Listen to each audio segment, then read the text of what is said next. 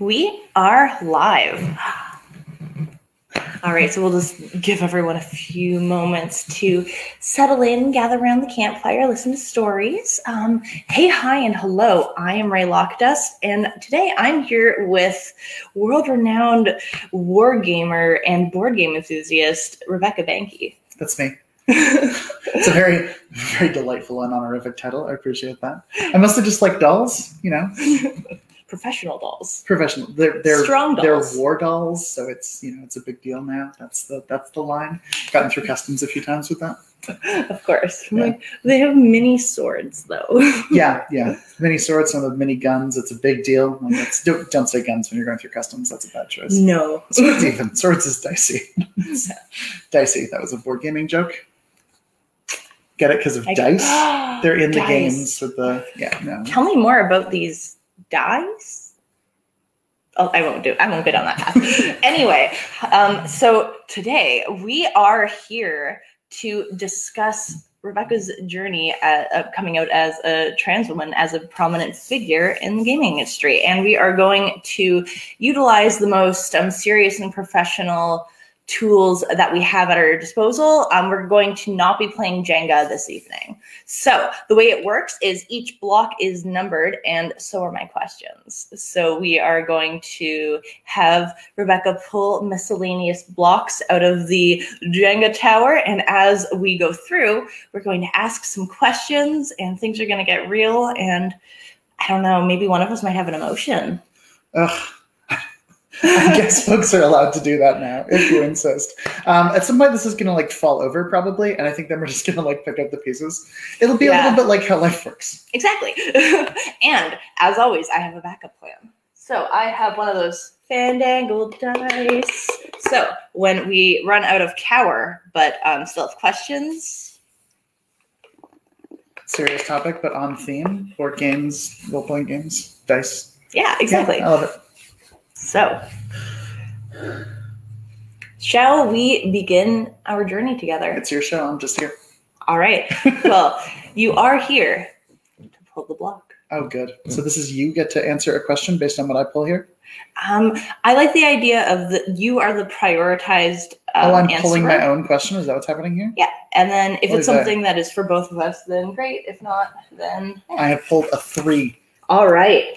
How do you define the word queer? Yeah. Is it a slur?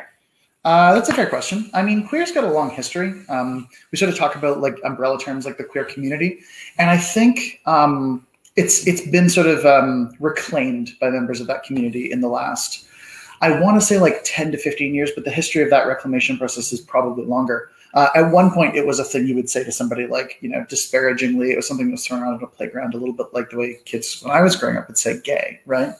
Um, but I think in recent years, it's become one of those like inviting umbrella terms for members of the like LGBTQI plus like community. And and the, the reality of that acronym is that um, it includes a lot of people, people who have marginalized experiences of gender, sexual orientation, relationships to um, some of the very, very life defining things that we we sort of um, we take for granted that the normative experience is what everyone has. And then when you don't have that, it's a real it's a real journey to figure it out for yourself.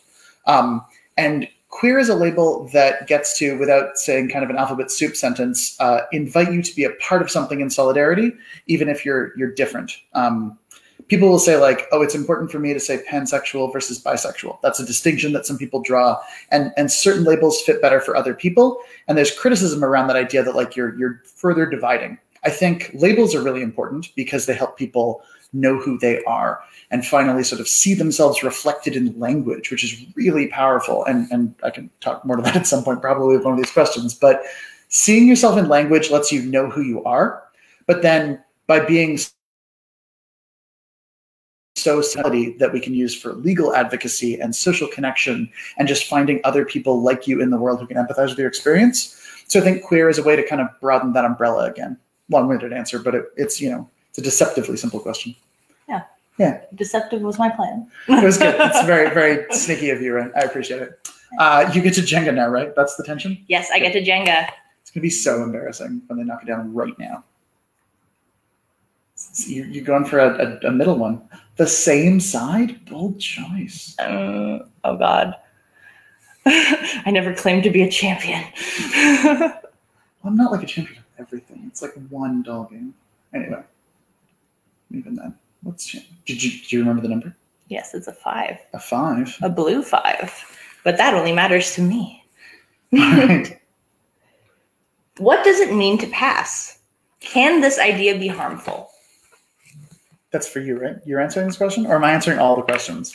You are my guest. Oh dear. All right. Yeah, if, if there is any that you're just like, oh, well, I want to hear your perspective, I love to talk and I will answer anything. And if I feel, usually the way that I do it, my, my tradition is I ask you a question. And if there's anything that I want to add that I feel like isn't touched on, then You I reserve go the right to answer the question or elaborate on what I'm saying. Fair enough. I'm probably too verbose already.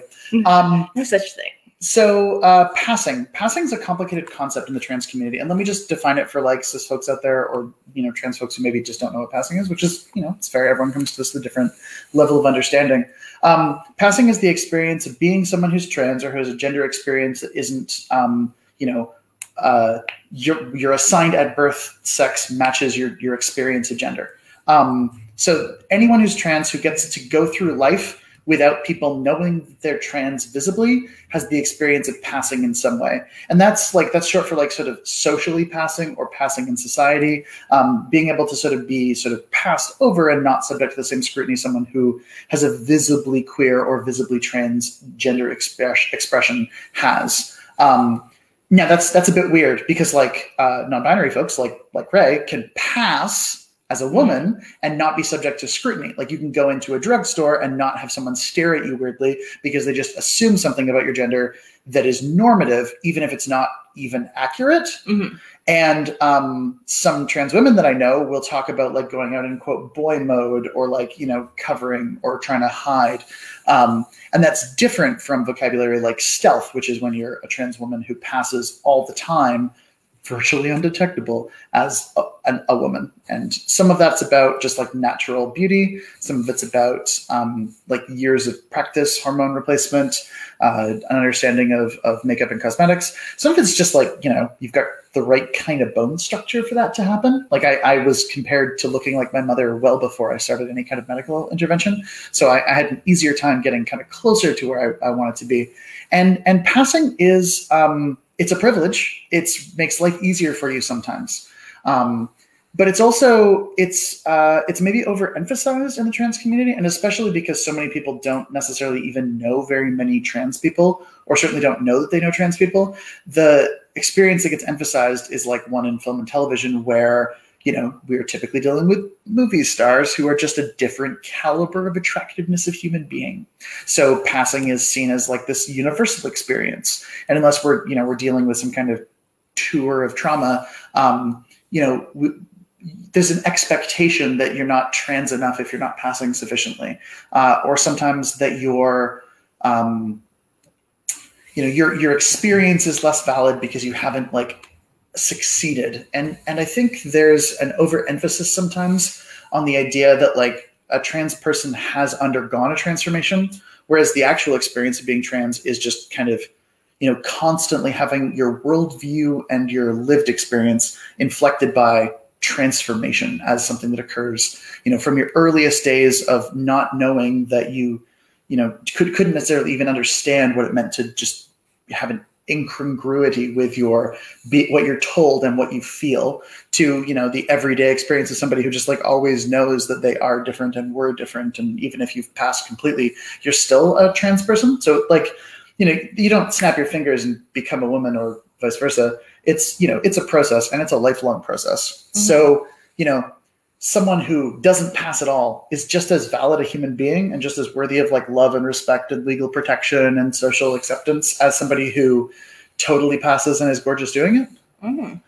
and like it's nice to do like it feels good but also like it's just so it's a little bit like it's akin in some ways to ableism like the idea that like you know your experience doesn't get to match quite as well or fit in quite as well or requires a little bit more accommodation so in some way it's less worthy does that make sense Yeah, it does. yeah Um, is there more you wanted to add there? I feel like I've Um, said a bunch about passing that's maybe only passingly related to it.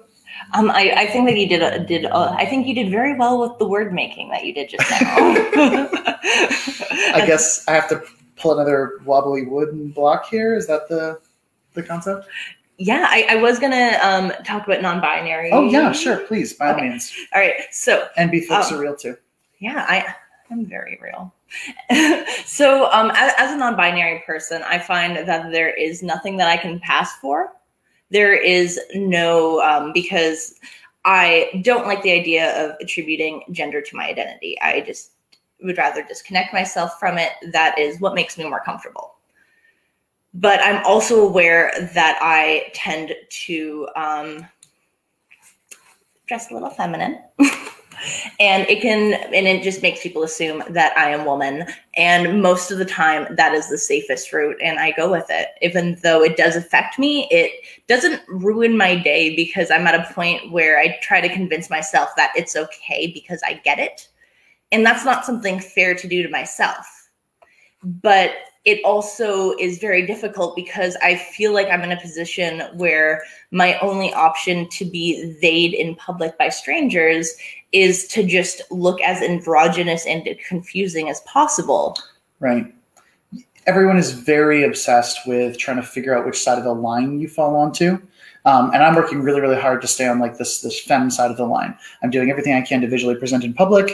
And when there's like things about my appearance or biology or sound of voice or, or things like that that put me on the other side of the line, people want to like they want to assert one way or the other, and that the behavior of assertion is quite aggressive.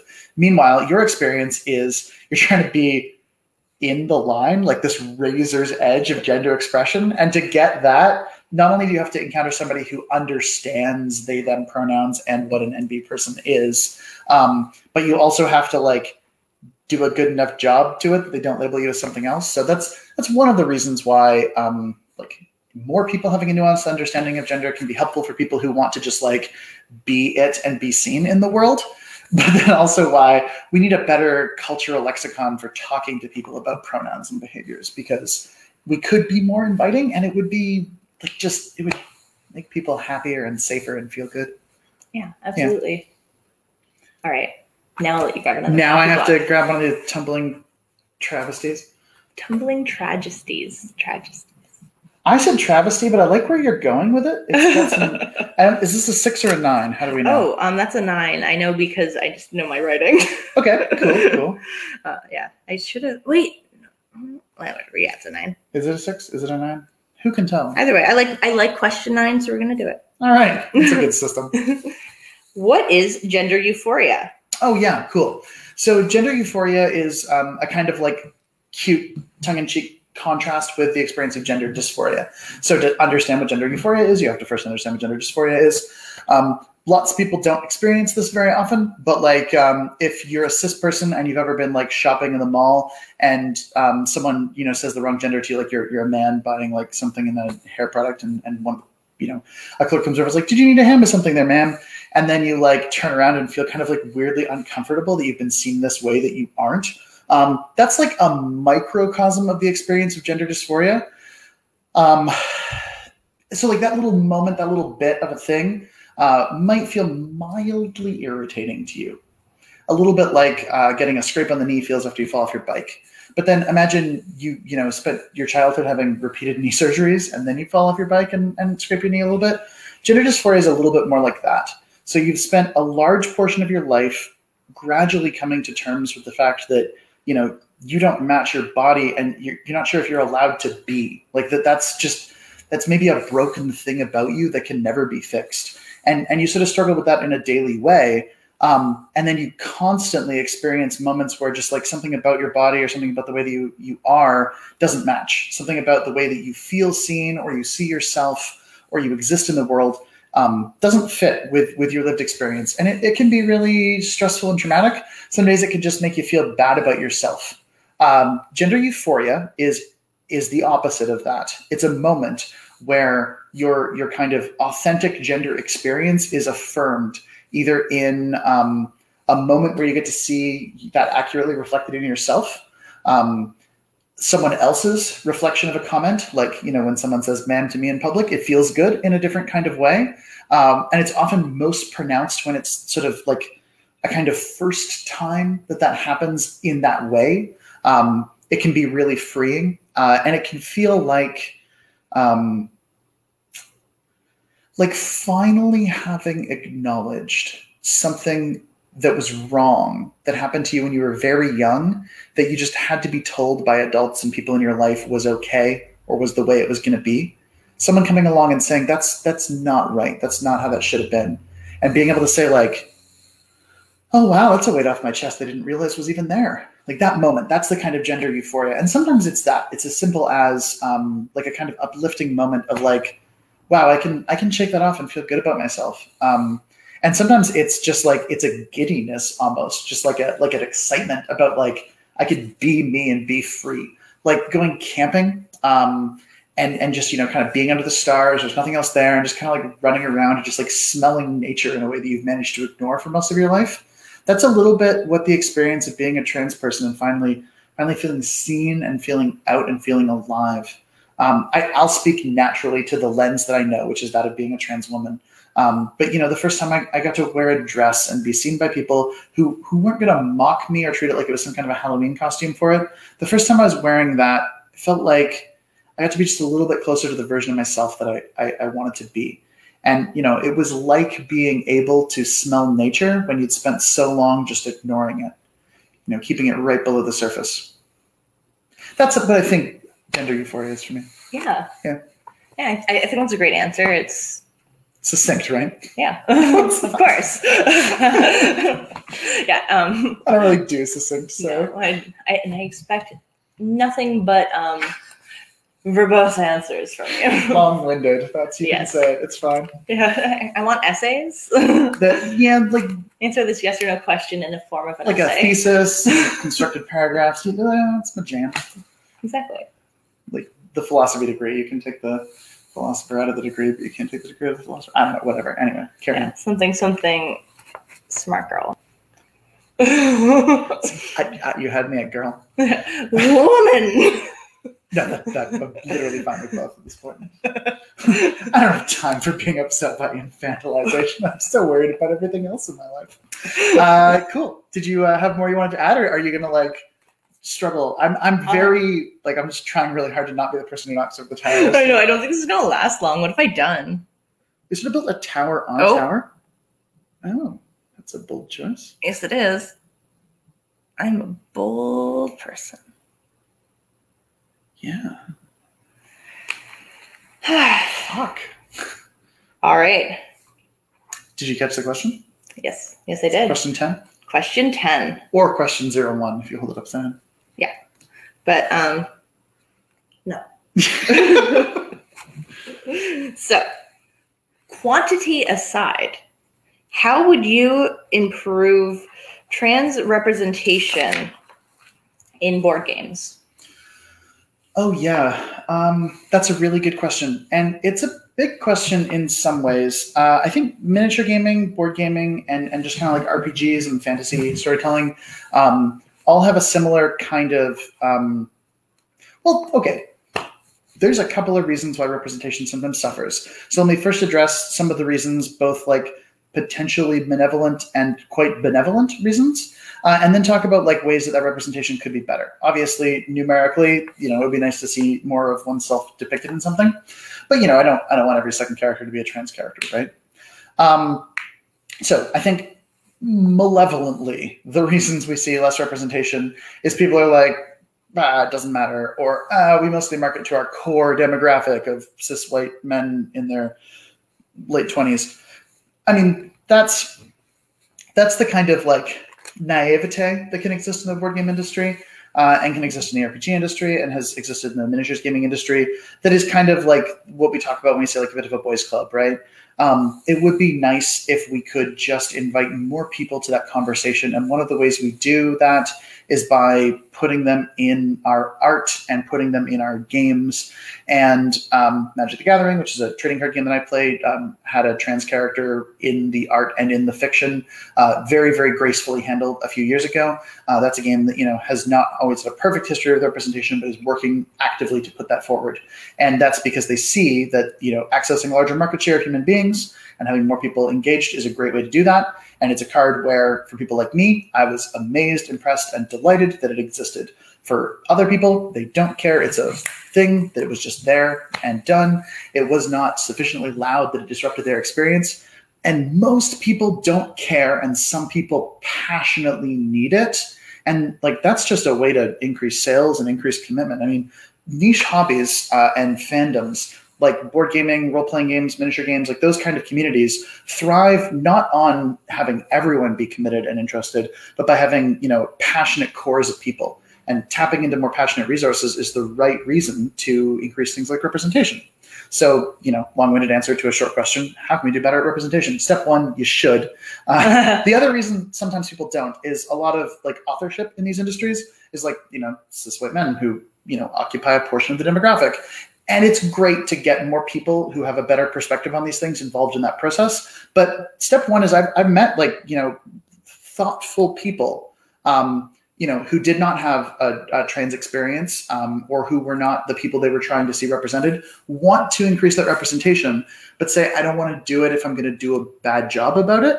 And that's like a kind of benevolent reason to maybe not want to do it. Like you just you don't want to like do a bad job and then be thought of as bad so now you just don't do anything at all. Mm-hmm. and that's that's worse. And I, I do say that because it's important to note that like uh, it is way more important to have representation to see that we exist than it is to have that representation be perfect and thoughtful. Um, although it would be nice to have both. Mm-hmm. when looney tunes tried to uh, censor speedy gonzales from original productions there was an outcry of um, you know Latinx people who saw that representation and grew up with that character and loved it, despite it being despite it being incredibly racist. Um, so like you know, no representation is worse, but like don't engage in bigotry if possible. Yeah. So um, my answer to that is first, do write those stories, do include those characters, do feature that art, and do make it about those things. But then like do some consultation. You know, have somebody who has perspective on it. Uh, reach out to them. Sometimes those people. Um, uh, like, I don't I don't advocate like pick a minority group who is historically underprivileged in terms of economic circumstance and don't pay them for their labor. Please do offer to pay people for their labor. Um, I have had people ask me to consult on those kind of projects, and I'm normally in a position in terms of my own economic privilege to volunteer my time. It's a cause that I believe in, but that is an act of charity and that that act has value right yeah. so pay people for their labor but just consult some people get them to just like vet your content just say like hey this is a way that i was planning to inter- introduce a trans character really listen to their advice if they're like hmm that seems kind of like trauma tourism why is that character's entire story about their harrowing transition and their lack of social acceptance and then you might say like I thought that's just what trans people were all about. And they might say, aha, they're actually human beings. And you're like, whoa, life changed. And then you like move on and you both have like a a jovial and delighted existence. Um, but you know, do that. Tell those stories. Tell them well. Listen to people who have good information and advice to do a better job of it, and then put them in the art and in the worlds and in the the storytelling.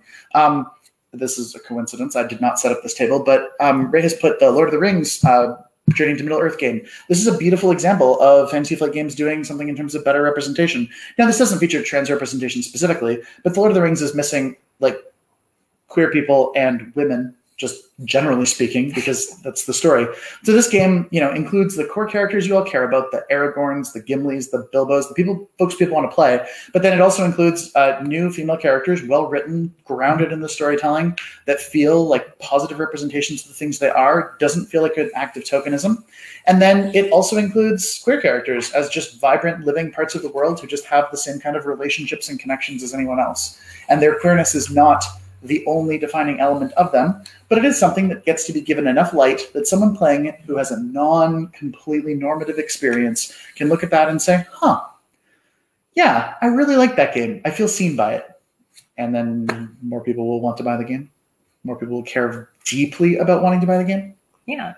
So um, the original question you asked me uh, was how can uh, how can representation be better? What how can, can we improve it? How can we improve it? Um, presence. You know, you, you said other than just quantity. Well, quantity is the number one thing, Yeah. but also just um, you know, be willing to do it, be willing to talk about it, and and just you know have it exist there. Uh, a lot of the fiction that exists in things like miniature gaming and RPGs and and board gaming is uh, player driven.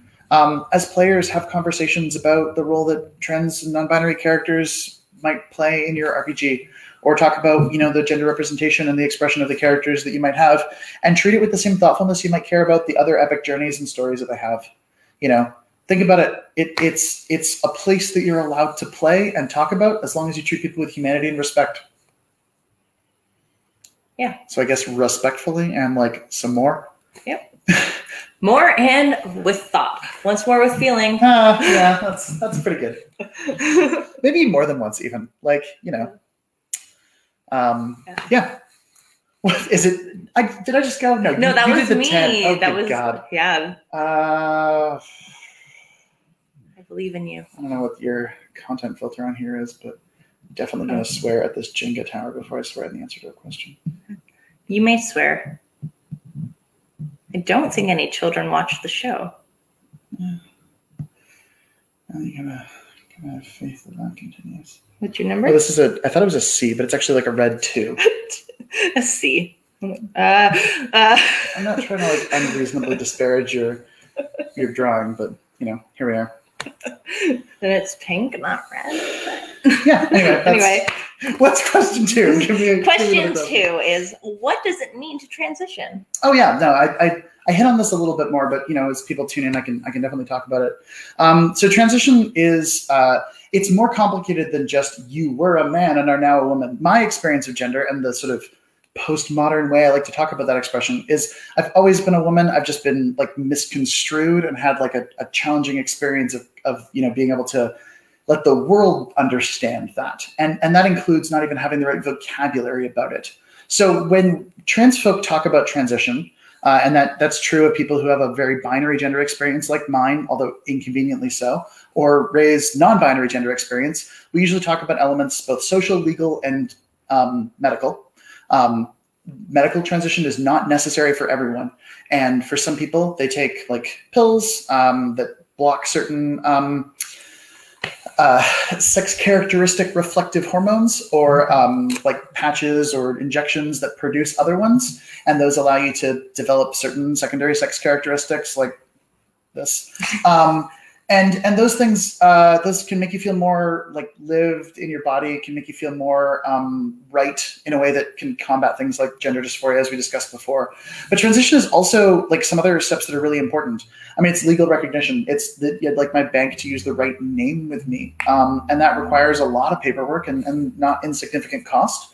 Um, it's you know it's medical professionals giving you the right kind of care which is a very complicated and very challenging field uh, because honestly someone who you know uncomplicatedly addresses me by you know a, an assigned at birth sex is going to give me poor medical care because my my blood work doesn't show up right if you do that Mhm. it shows definitely the wrong levels of a whole bunch of things that are very healthy and very normal and have been advised by a doctor to me. However, they will look bad to somebody who's not going in with enough context. So that's the legal framework, the sort of questions you might have about like what does that mean and how do you get IDs changed and what does that look like.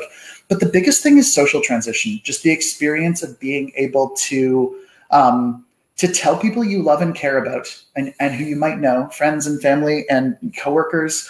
Uh, you know, this is this is me. This is basically who I have always been. This isn't really necessarily news. It's just it's news to you, and it's something that I want to share with you. Uh, and this is this is you know this is a thing that complicates and inflects the experience of my life. And I think that's um, that's the hardest and potentially the most rewarding part of transition is that experience of just being able to be properly seen by people who come to know you.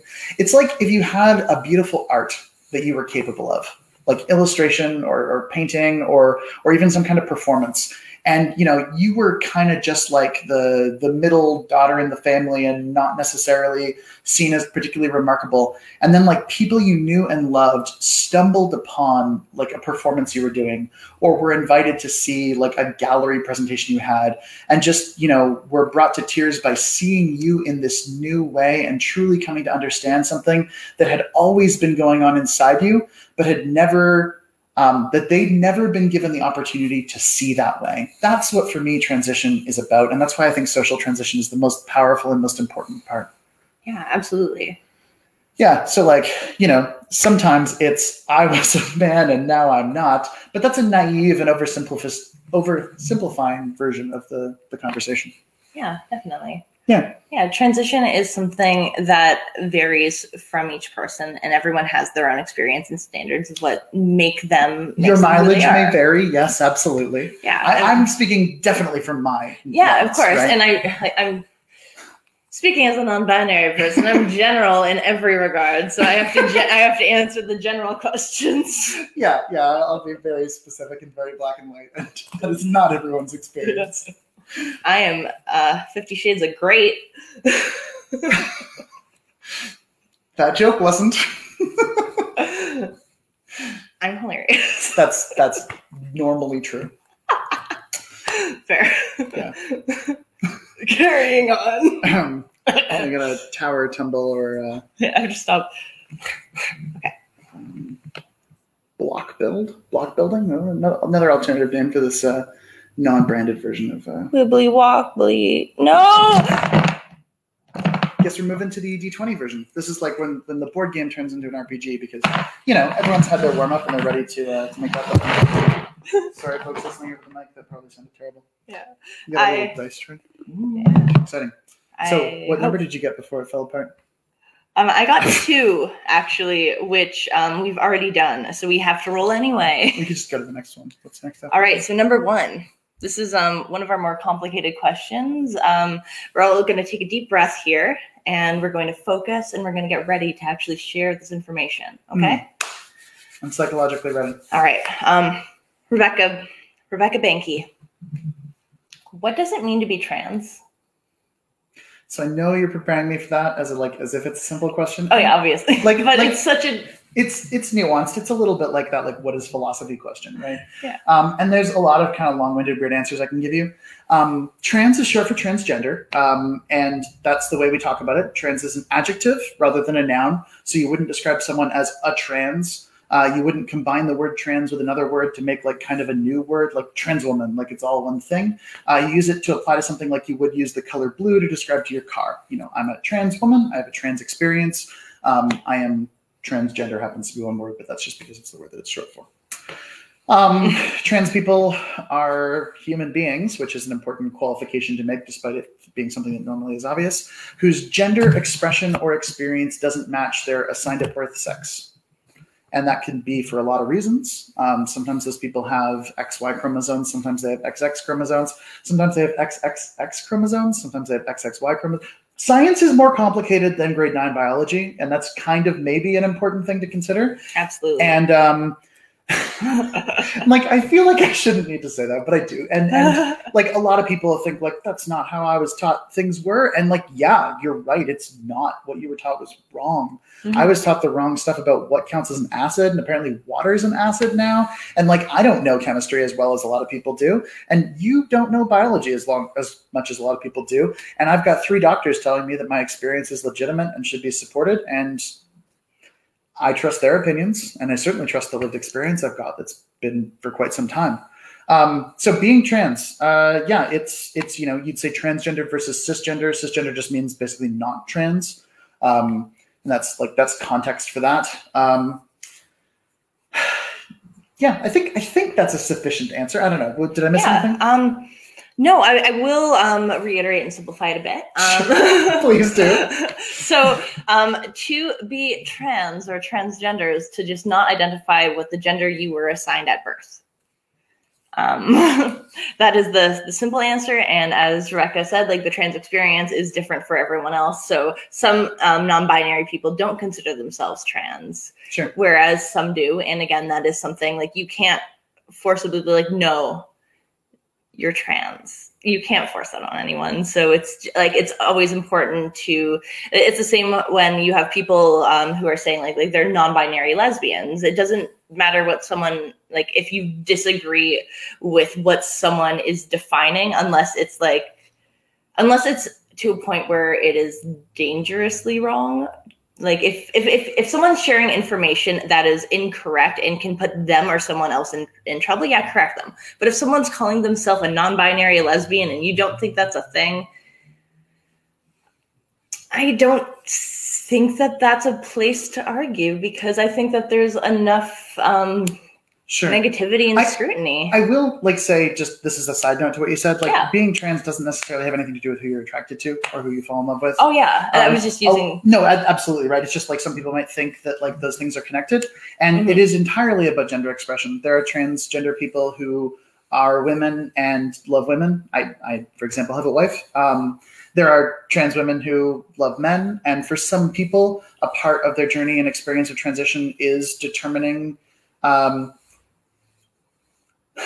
heteronormativity and heterosexual sex is so normalized in everything that we experience in romantic movies in you know the way cards are sold in a grocery store that i think some people uh, on a journey of gender exploration sometimes use uh, exploring um, certain types of sexual engagement especially uh, heterosexual sex as a way to like affirm their experience of gender or come to understand it.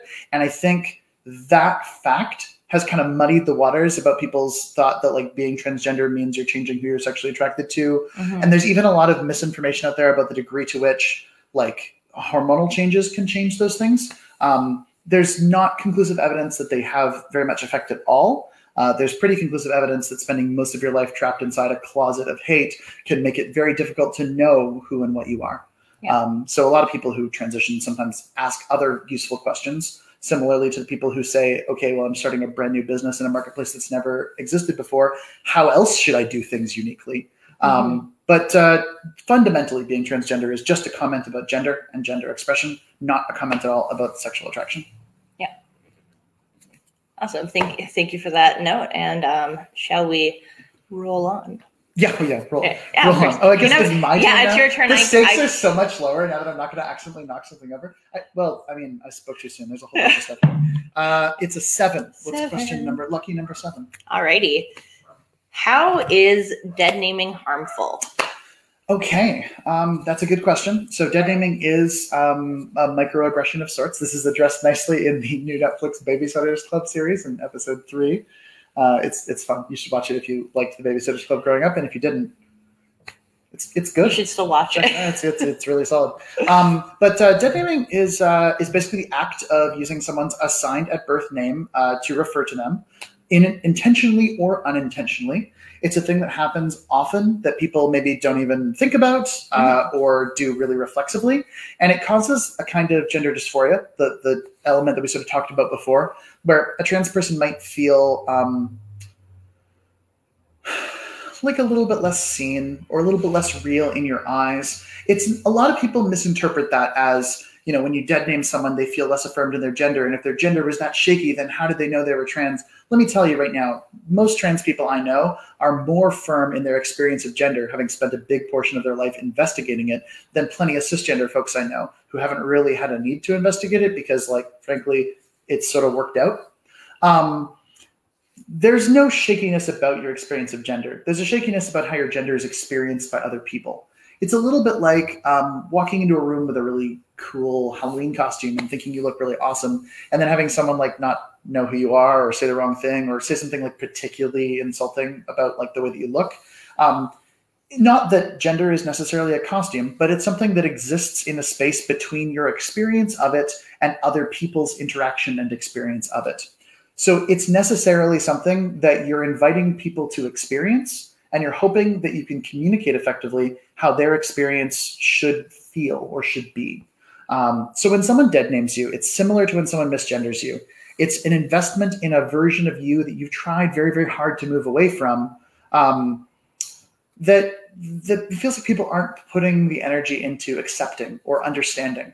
Um, dead naming is sufficiently harmful in terms of just like kind of rattling someone a little bit that I've heard it compared, and I'm not sure I entirely buy this comparison, but I've heard it compared to like offering narcotics to someone who's a recovering drug user. It's not that they're going to relapse. It's not that your gender is going to relapse. It's just that it feels it feels shaky and threatening, and that you've worked really, really hard to build a life around uh, a new form of existence. And that dead naming, um, it tells you that someone else isn't there yet. They haven't proceeded on that journey. And maybe that means they're not making that effort and maybe it means they need more time. But either way it, it's it's a combination of disappointing and a little hurtful. Um, i love a lot of people who have inadvertently or intentionally dead named me and i know that this is not intuitive to everyone in fact it's very difficult to understand what this feels like and it's I'm, it's not something that i'm doing you know a flawless job of explaining because it's hard to communicate that um, i will say that if you if you're this explanation has been sufficient and you've bought in and you understand what I what I'm trying to say, or at least are willing to accept that it feels harmful in some way. Um, here are some ways you can avoid dead naming, and here are some contexts in which you should avoid dead naming. Um, when you're talking about someone's past, use their current pronouns and and use their current name.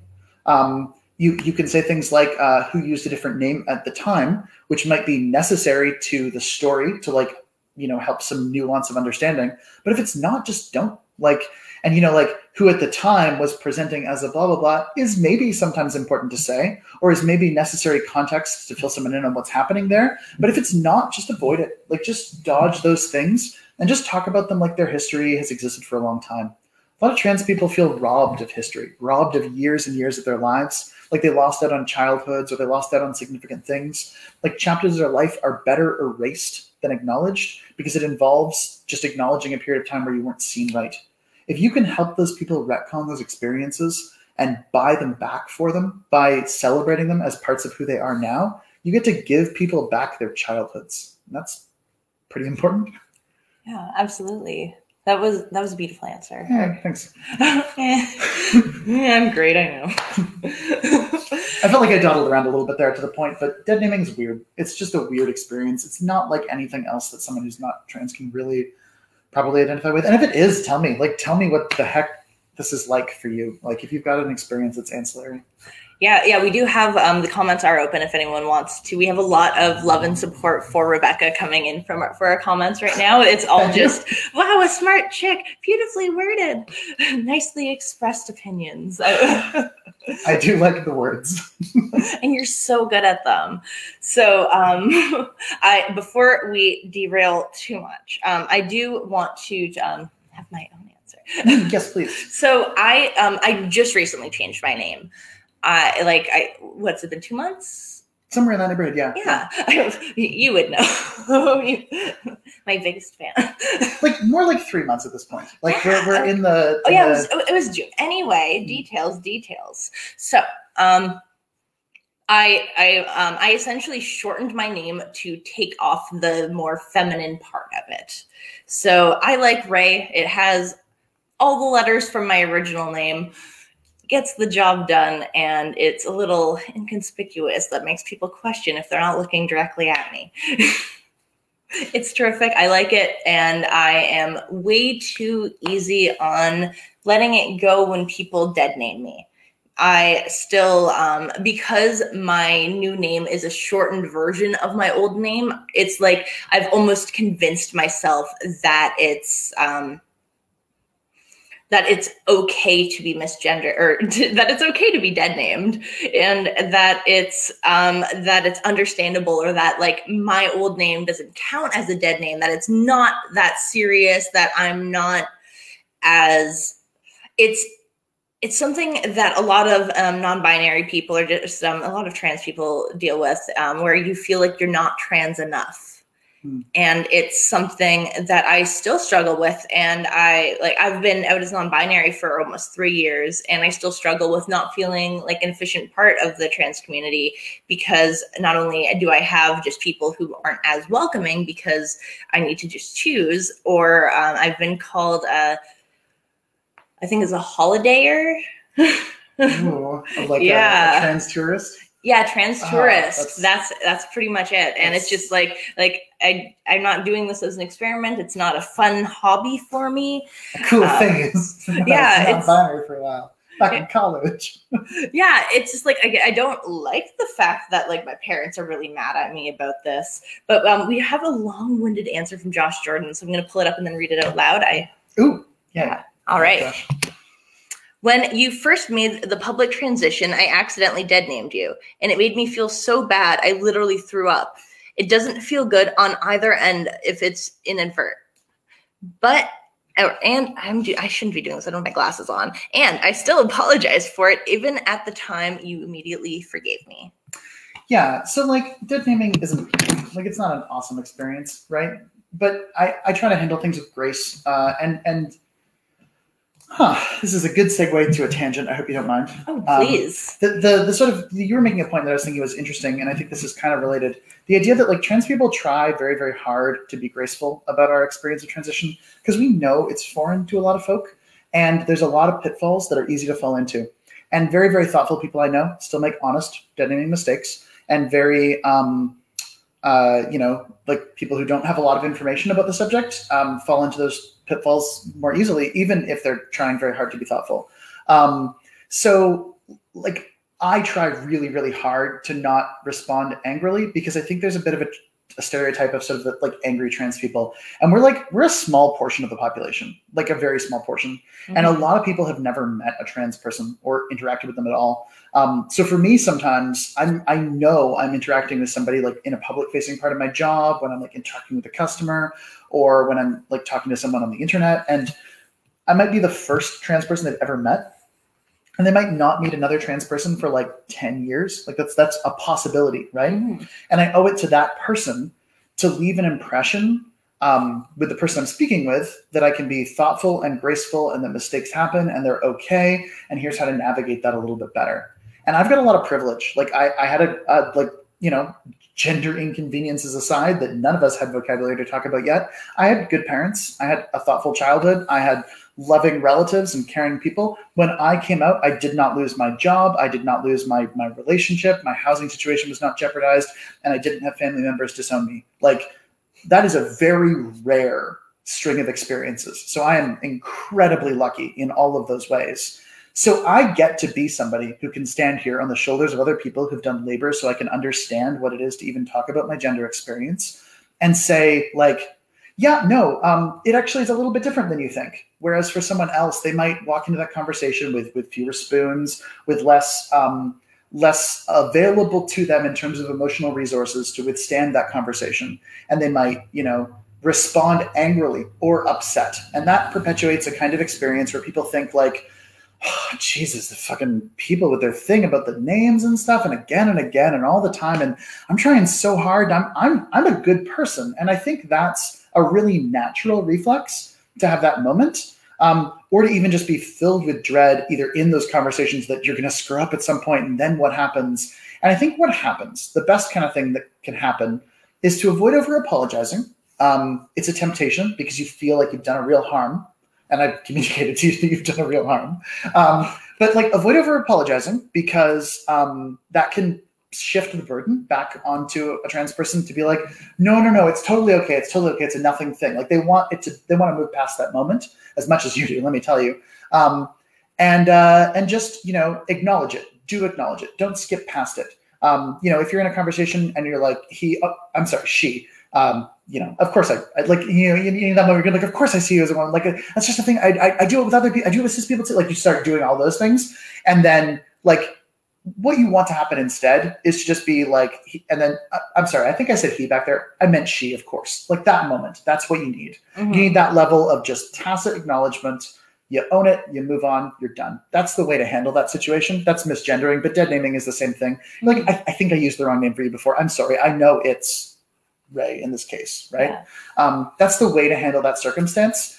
And even if it's a long time ago, I would still, I would own it. I would say, like, hey, you know, when there's a moment, be like, hey, we were having like a good conversation the other day, and I think I, I slipped into this, and and that's not that's not something I want to do. So you know, thanks for you know, thanks for being graceful about it, right? Um, I get people make that mistake. It happens. I'm not like I'm not keeping a list anywhere. Like I'm not Arya Starking this situation. Um, but I I do, you know, I, I wish it didn't happen. And when it does, I'm I'm glad we can move away from it together. And for some people, it's a great opportunity to come to a better sense of understanding. And I think that's that's awesome. Like who doesn't want to be able to make the world better and easier for other people? And I, I have a unique lens to be able to do that by being an advocate for the minority I happen to belong to. Yeah, absolutely. yeah. So anyway, that's the tangent I wanted to point out. Just you know, folks can do better, and and we are um, our worst advocates. Like I'm way more likely to be militant, defensive, and just like upset about someone misgendering, you know, a friend or a person I care about than I am about someone misgendering me. Mhm. You know, somebody uses the wrong gender for me, like, oh, um, hmm, did I hear them right? Maybe I didn't. I don't really want to correct them. And like with people who I love and I'm very close to, and I know they're actively working really hard to recalibrate their brains, I'll try to be right on top of it. And I'll say, like, you, you know, I don't correct you that right away because I think you're a bad person. I'm correcting you about that right away because I want you to, to you know, to help build those habits, and it takes a lot of time. And and yeah, I, you know, I haven't figured out a perfect script for it yet, but I want people I love and care about to know that I love and care about them, and also that you know it happens, and I want to help us do it less. Yeah, absolutely. And I, I find like the, yeah. I, I- I find like the the line of do I want to correct this person or not is um it's hard to cross like like when it's like um I I'll use an example if I went out for breakfast with my mom and the server every time she came over, hey ladies, what can we get for you? Here you go, ladies. Sure, and Hey, it's ladies. reflexive. It's normal. Yeah, and so it was just like one of those things where we weren't up like I wasn't mad about it. It was just a who every time she said it, it just it just made me uncomfortable every time. And my mom, who does not usually respect my pronouns or my name or me, um, was actively like I guess mama bearing the situation because she was getting upset and she was just like like should I say something? Like, and, and it was just this really interesting moment of like the only times I've heard my mom use my pronouns are when she's correcting other people. My my mom has actually been really good and she's tried really hard, but she is also like she's at her absolute best when she is defending me against a like an action, which I think is very like it's a very real instinct, and I think it's kind of beautiful. Yeah. Um, Yeah, I mean, mom's birthday last year, two of her friends who hadn't seen me since I was like really young were just gushing about what a beautiful woman I had grown into. And they were just like, like they were really drunk and they were just like leaning on each other, just gushing about what a beautiful woman I am. And I'm just sitting there like a little um, intoxicated myself. And I was just like, they're being nice. But then my mom just turns around and just my, my mom's a very short woman, so you know, it just made it funnier. Just like like this little like dip in the crowd, pretty much. just like like her arms crossed, just turns around. Hey, she's a they. oh, almost. That's great. She's a they. she's a they. You can tell you're halfway there. Living on a prayer. Uh, you, you get to do the low pressure die rolling moment now if you want. Ooh. Sorry. 5, 15, 19. 19. 19. We're also using like dark, low contrast dice in like shadowed lighting. So, you know, this is this is this is clearly the backup plan. Yeah. All right. So th- this one d- uh, segues very well into what we were just talking about. Oh good, it's So- all connected. Everything is connected. I haven't heard these questions before, so this is all I'm on the spot. Mhm. So, what expectations did you have for others when you came out? Oh God. Um, hmm. Well, I would say that coming out took a long time for me, um, and I I knew about my gender from a really young age, and I didn't know that there was something you could do about that, or that there was a way to just not feel broken in that way. And then when I was about seventeen or eighteen, I got close to being able to come out properly. Come out. I came out to a few people. Um, and and then I, I had some negative experiences coming out and came out to some people I was very very close to who just sort of said like that will never be okay, and that sort of shut things off for me for a while. And uh, you know it was it was it was after my dad died that I was talking to a therapist about like and of course I'm a trans woman and and my dad will never get to know that about myself because I'm dad he's dead now, and it, that sucks. And she was like, huh, do you want to do you want to go back a minute and like maybe talk about that for a second? and uh, you know things went from there.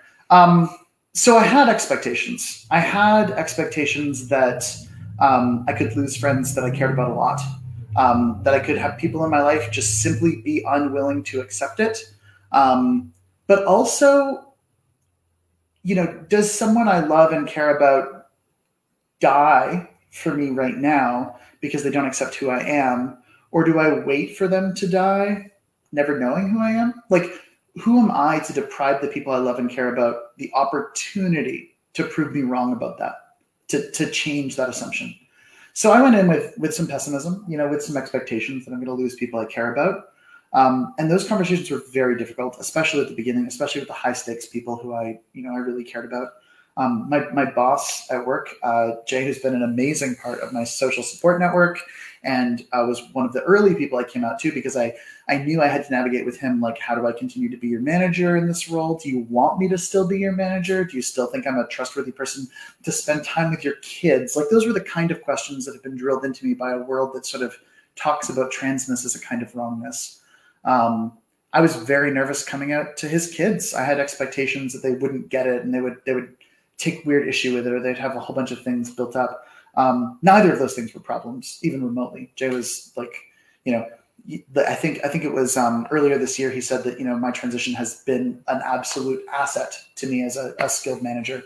That I'm more empathetic, able to understand with people, able to connect, able to to network and, and draw connections in a way that I wasn't able to before. That has been really positive for his business in a way that you know he would not have seen as um, like you know was an unexpected positive to to a situation he definitely wanted to accept and understand because I was a person he cared about and wanted to care about. So I mean, it's not all bad. It's absolutely not. Um, I did not expect that it would be a, you know an easier way to do business in the world. Um, I thought if anything it would only be a hurdle there. I did not expect that I would find new and compelling connections, relationships, and friendships with people through transness, which, I, case in point, I certainly have. Um, I did not expect the the like the cis women in my life who were amazing and supportive, who became like incredible allies and mentors and friends through just being able to see me a different way. Um, those were expectations I didn't have, and and they've been really amazing. I expected all of the bad things. I expected it to be losing a job and a career I love. I expected it to be losing a gaming community and an industry that I was passionate about. I expected it to not be able to travel to the US anymore. I expected it to be um, huge conflicts in my family that maybe never went away. Um, and I still knew I had to do it. And it was mostly none of those things, and it was a lot of really amazing things. So yeah, I had some expectations. Yeah, of course. yeah, it's um when I when I came out, I had like the opposite expectation, and that happened. Or uh, like I um before I came out, um, before I was even like starting to question my own gender identity, mm. I I was seeing a non-binary person, and I brought them home to meet my parents, and everyone was so respectful with the pronouns. Like they had um, questions when they weren't around, like like what bathroom do they use, like like like I'm gonna say like the basic cis questions. sure. Just and, and like I did my best. Like like I was still like very, very learning. So like I definitely answered things that I shouldn't have in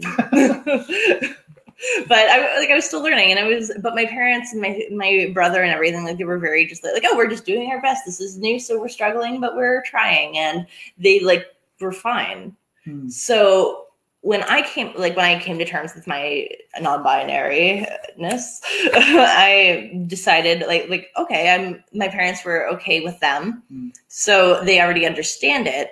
So they might have to struggle accepting that it's me now but they got it so i'm good and i just went in absolutely like hey by the way i'm non-binary and i was all confident and cool and they were just like that's so inconvenient to us. And i was like the stakes oh. are different i guess. Yeah and that was um, child. That's exactly it. Is it just like like they had to say like, like we didn't know them before. We knew you. And now i'm just at a point of okay well it's been three years and it takes the brain approximately 22 days to establish a new habit so time is not on your side anymore.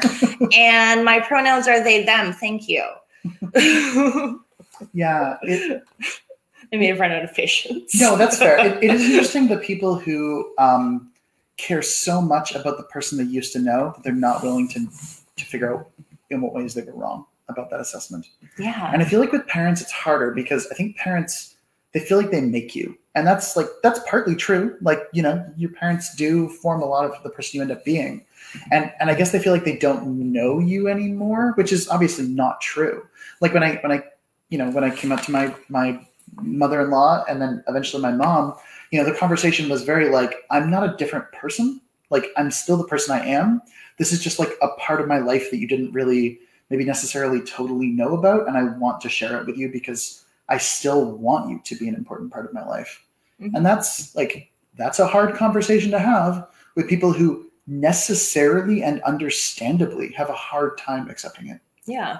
So, you know, one of the fun features of being trans is having to do extra emotional labor over and over and over again it's like there was um before i even started like questioning my sexuality not before I started questioning my sexuality. I came out questioning my sexuality anyway. before I was consciously questioning my sexuality, um, I I heard something that, or I read an article that was about how anyone who's in the queer community is just you spend your life coming out like you mm-hmm. think mm-hmm. there's the big come out where you tell your parents and then that's it because that's what we're told in the media that's our interaction where you come out it's a big thing that makes or breaks your life and then you continue yeah. But you have to come out every time you meet someone new and the topic comes up because it's just like like there are some situations where yes it doesn't matter to that relationship but then there are other times where i don't know it might matter that my boss knows that i'm queer in case we have a party and i bring a partner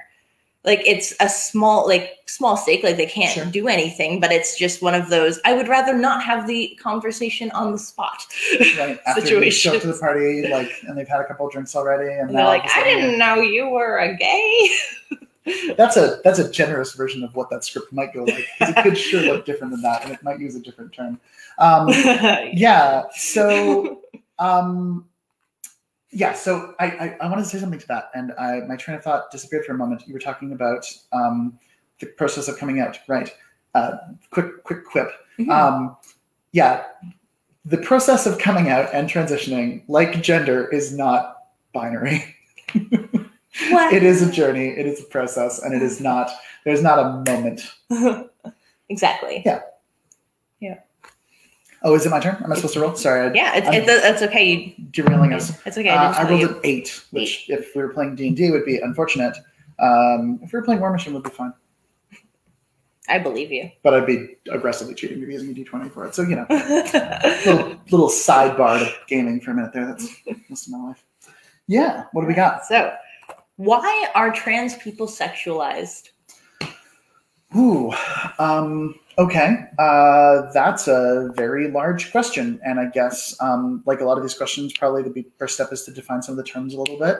Um, when we talk about trans people, we talk about a lot of things. We're talking about like people who have different gender experiences, um, and sexualized. We're talking about like um, you know the so described fetishists, the the sort of like men who um, you know are, and it's it is unfortunately primarily men, just because like most of the sexual agency belongs to men, um, but people who are not interested in necessarily having sex with you because of the person you are, or you know anything like that, um, but because of something specific about your anatomy, for example, like that that element of it that they're they're sort of um, you know they're objectifying. It's definitely that. They're turning you into nothing more than the sum of your your arrangement of particular body parts and they're doing it in a way that is for the purposes of their sexual gratification with no acknowledgement of humanity or personhood that might exist. Why does it happen specifically to trans people? Well, um, I think there's a couple of reasons for that. One, as a society, we don't have a great script for engaging with the humanity of trans people. Mm-hmm. Uh, two, um, trans women who are especially victim to this experience are women who are especially victim to the experience of being objectified. Um, three, I think trans people are looked down on as like a sort of social lower class experience or like something somewhat monstrous. And we spend a lot of our lives being seen as something monstrous and having that script be given to us. So can often have um, complicated relationships to body image and self esteem and confidence and all those things. So um, we can find ourselves uh, seeking unhealthy validation in accepting that. Um, or we can, um, you know, be in a position where men believe you know internalized transphobia or uh, culturally understood transphobia that that script means that their their act of desiring you is some kind of a charitability. Um, i think there's also something that uh, to the notion that like there's a kind of tabooness Uh, there's a social fetishization of certain anatomical features that allows men who are like attracted to, um, you know, the female body, but who are um, like stimulated, aroused, or or brought to a different place of eroticism wrong or inappropriate. Uh, combine those things for a sort of juxtaposition of experience that allows them a heightened level of erotic arousal. Uh, that's probably more detail than some people were necessarily thinking of. Um, but that's something that we kind of like, you know, trans, trans women specifically, like my experience, we deal with like, like I have been approached uh, by folks who are like, you know, I would, I would have sex with you. I'm, I'm, you know, pansexual, or I'm also attracted to, to men, or I'm a little bit queer, so it's okay to want that, that I would want to have sex with you, or like, you know, I'm, I'm very, um, like deviant in my sexuality so you're an okay person like I've, I've, had that level of engagement and i know that sometimes that's people who are like i'm also a member of the queer community so i see us existing in this umbrella place um, and there's commonality in our experience but then sometimes that's a different thing.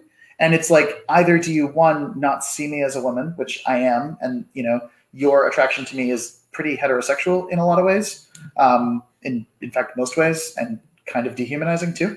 Um, or two are you trying to like draw attention to the fact that you see my gender experience as either non-passing or non-conforming or wrong in some way that you want to talk about as a socialized experience? Um, i don't think the way that trans women are uh, objectified dehumanized and sexualized is that different from the way that lots of women are objectified, dehumanized, and sexualized. Yeah. Um, but I think any otherness is often a fetish, mm-hmm. and I think um, that fetish can be, you know, like a, you know, fun sexual interest. Like I enjoy when someone who I'm romantically involved in wants to engage romantically with me. Um, but I also uh, I don't, you know, I don't want to be treated just as my parts or just as my anatomy or as you know some kind of sexual object that I should be grateful for this objectification, like that kind of thing, you know? Yeah. I don't know. That's maybe a bit long-winded, but if, if, if that you know that kind of gets at some of those things, there might be like a like an iceberg of experience there, and I'm sort of giving you just the, the tip of it.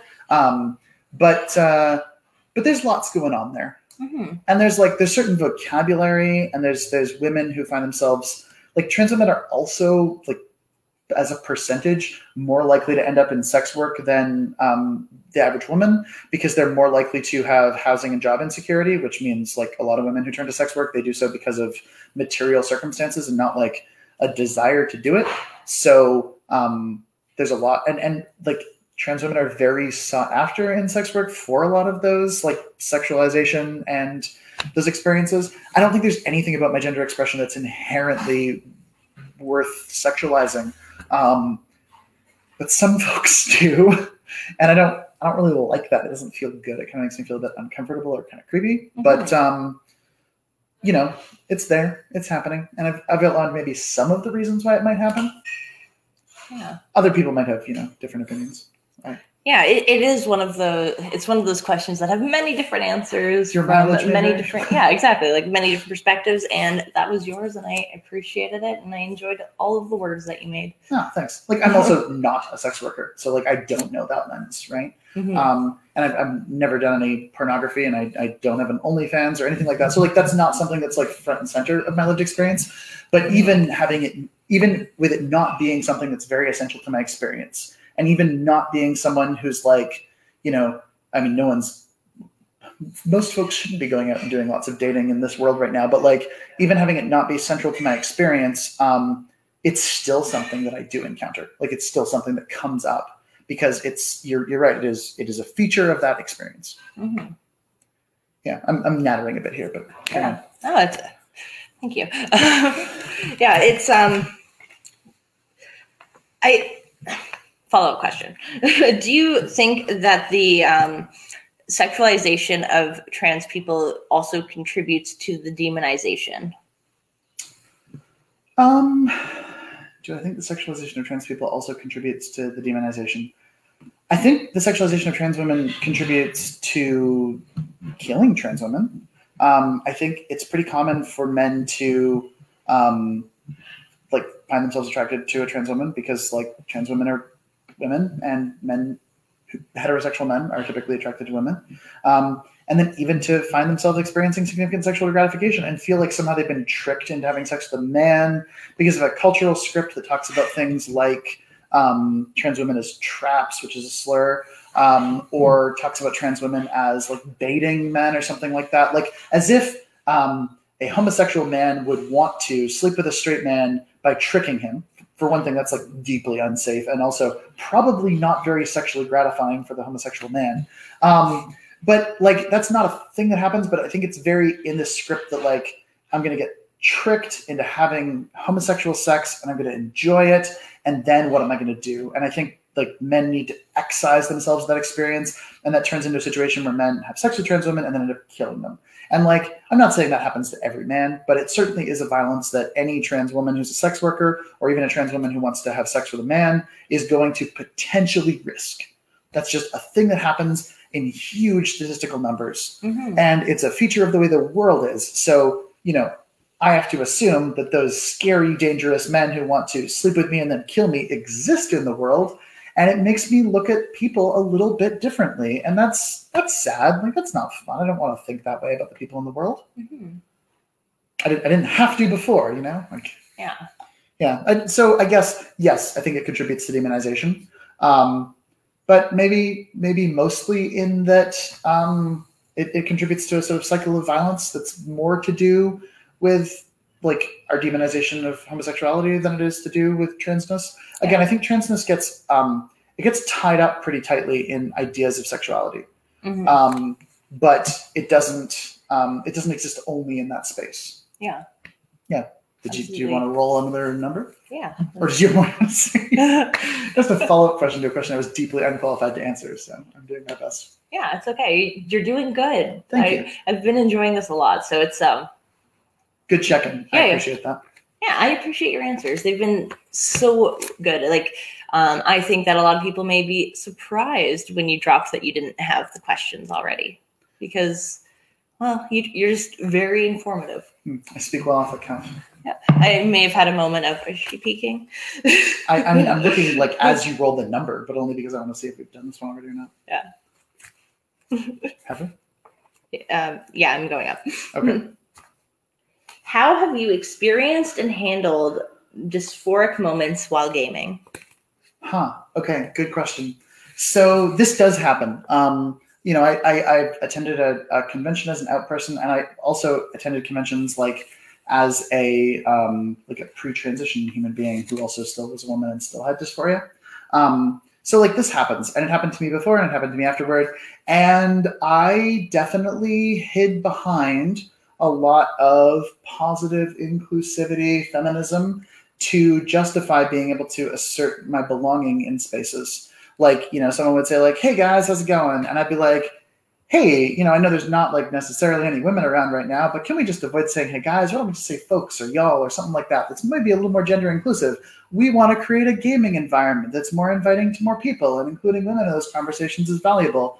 Um, and like that was a pitch that I made sometimes that sometimes people would listen to and respect, which I really was grateful for. Um, but was for me sometimes a lot about the fact that when someone said, "Hey guys," I, I knew I was being um, categorized in a way that I was at the time presenting, and it wasn't their fault, but it still felt crappy and it still wasn't me and it still didn't feel good.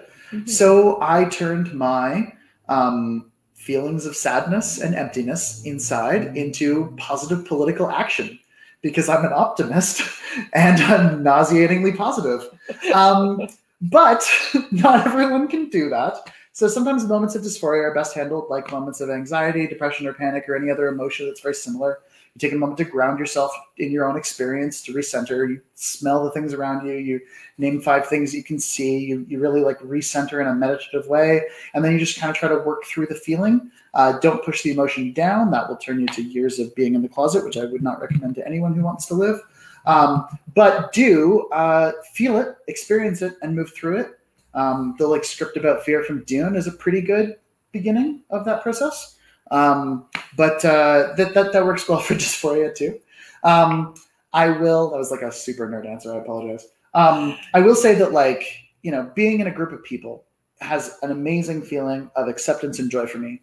And then being in that same group of people uh, when I, I suddenly get dysphoric, especially about the way that I'm feeling seen in that moment, um, it can flip that script for me immediately. And uh, I had a really amazing experience at uh, Warfare Weekend, uh, which was a challenging convention I went to last year. Uh, challenging only because it was my first fully out convention, and it was in the U.S. in St. Louis, which is the South for those who are keeping notes at home. And uh, uh, my friend Brett Fogel, who's a great human being and somebody I liked beforehand and like more now, um, you know, I was just chatting with some people, and he just came over and he just said like, "Hey, Rebecca, it's great to see you." Used my name right away, my accurate pronouns you know, engaged in conversation, and more importantly, didn't treat it as if he was meeting me for the first time or he didn't know me before. He brought up stories from our shared past, talked about them with excitement. He said, Rebecca has always been big on blah, blah, blah when it was organic in conversation or came up and was natural, connecting the shared history and the past we had together to my identity and my pronouns made me feel real and normal and alive in that moment. And that was an experience where I'd spent a lot of the convention anxious about how I was being seen and really feeling a lot of dysphoria. So, one of the things that I will do when I'm feeling especially dysphoric is I will find someone who I know is a good, capable ally who has the tools and the resources to help me. And I'll just try to kind of be with them a little bit to kind of feel seen in the way I need to be seen a little bit more. And I don't always make a point of it. I don't always say something about it, but I do try to maybe kind of hang on to somebody a little bit while I'm kind of recentering. And some of my um, some of my best allies and best sort of cis friends in those moments are the kind of people who can just sort of read the room, not necessarily make a huge fuss about it, but really just do a little bit to affirm me in those moments and help me kind of reset. So yeah, the gaming community can be great, and also it can be like um, it can be a mixed bag. Yeah. yeah. So yeah like everywhere. Everywhere can be. And like mm-hmm. gamers are just people. And and you know they, they skew demographically a certain way but they're also usually intellectual intelligent engaged and they can learn and they can adapt.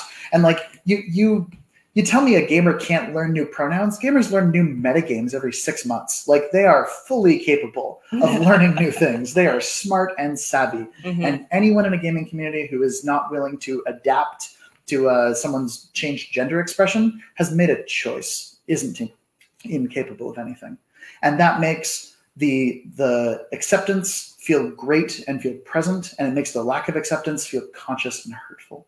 Yeah. So yeah, yeah, it's a scene. Um, yeah, sorry. Uh, what was next? Where, where, where did we end up?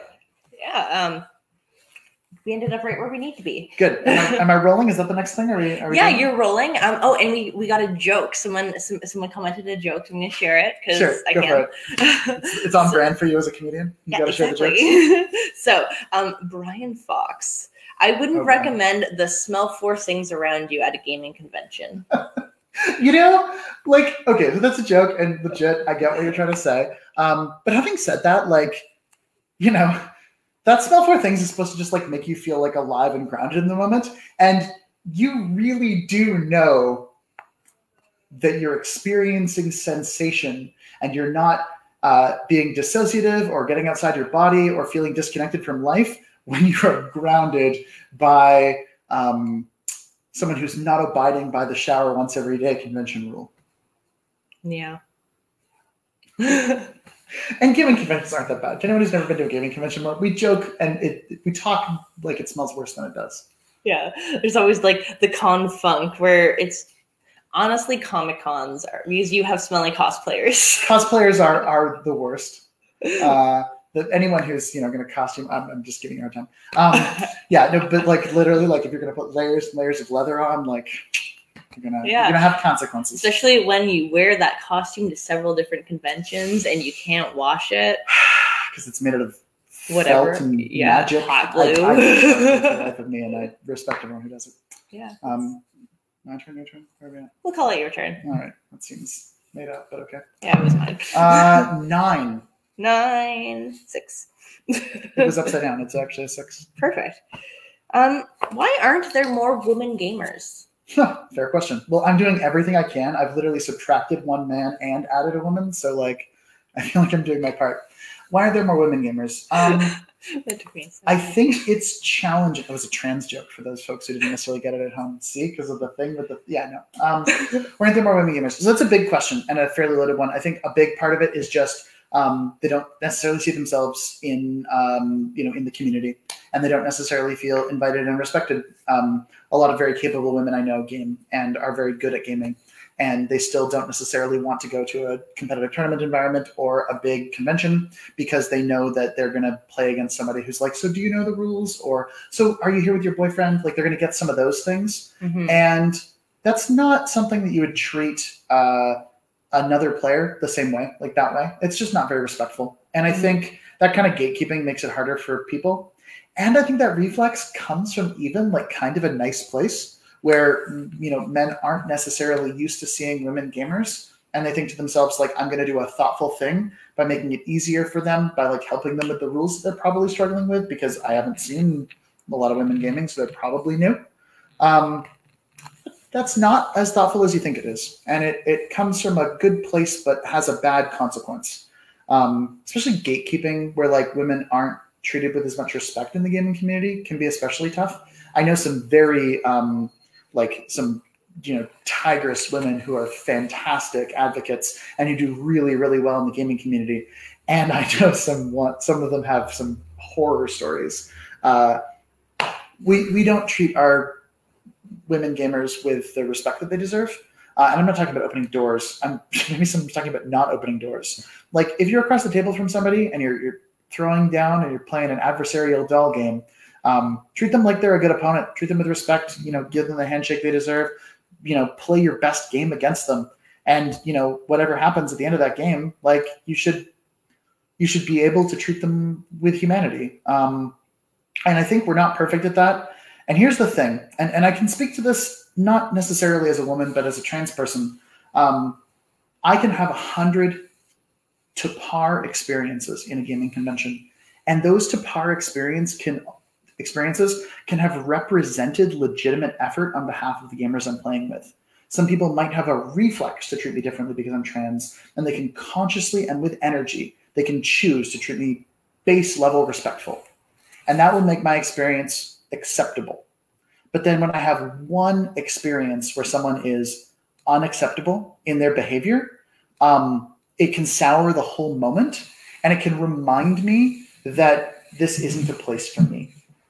And that's a really hard takeaway. And when I used to run the Southern Ontario Open, which is like a big gaming convention, uh, one of the sort of the expressions that that Matt Clark, who was the, the sort of co-organizer of it at the time, he and I would we'd sit down and we'd say, okay, our goal here is to make sure everyone has a takeaway from this convention that's amazing for them, like a moment that makes their con, right?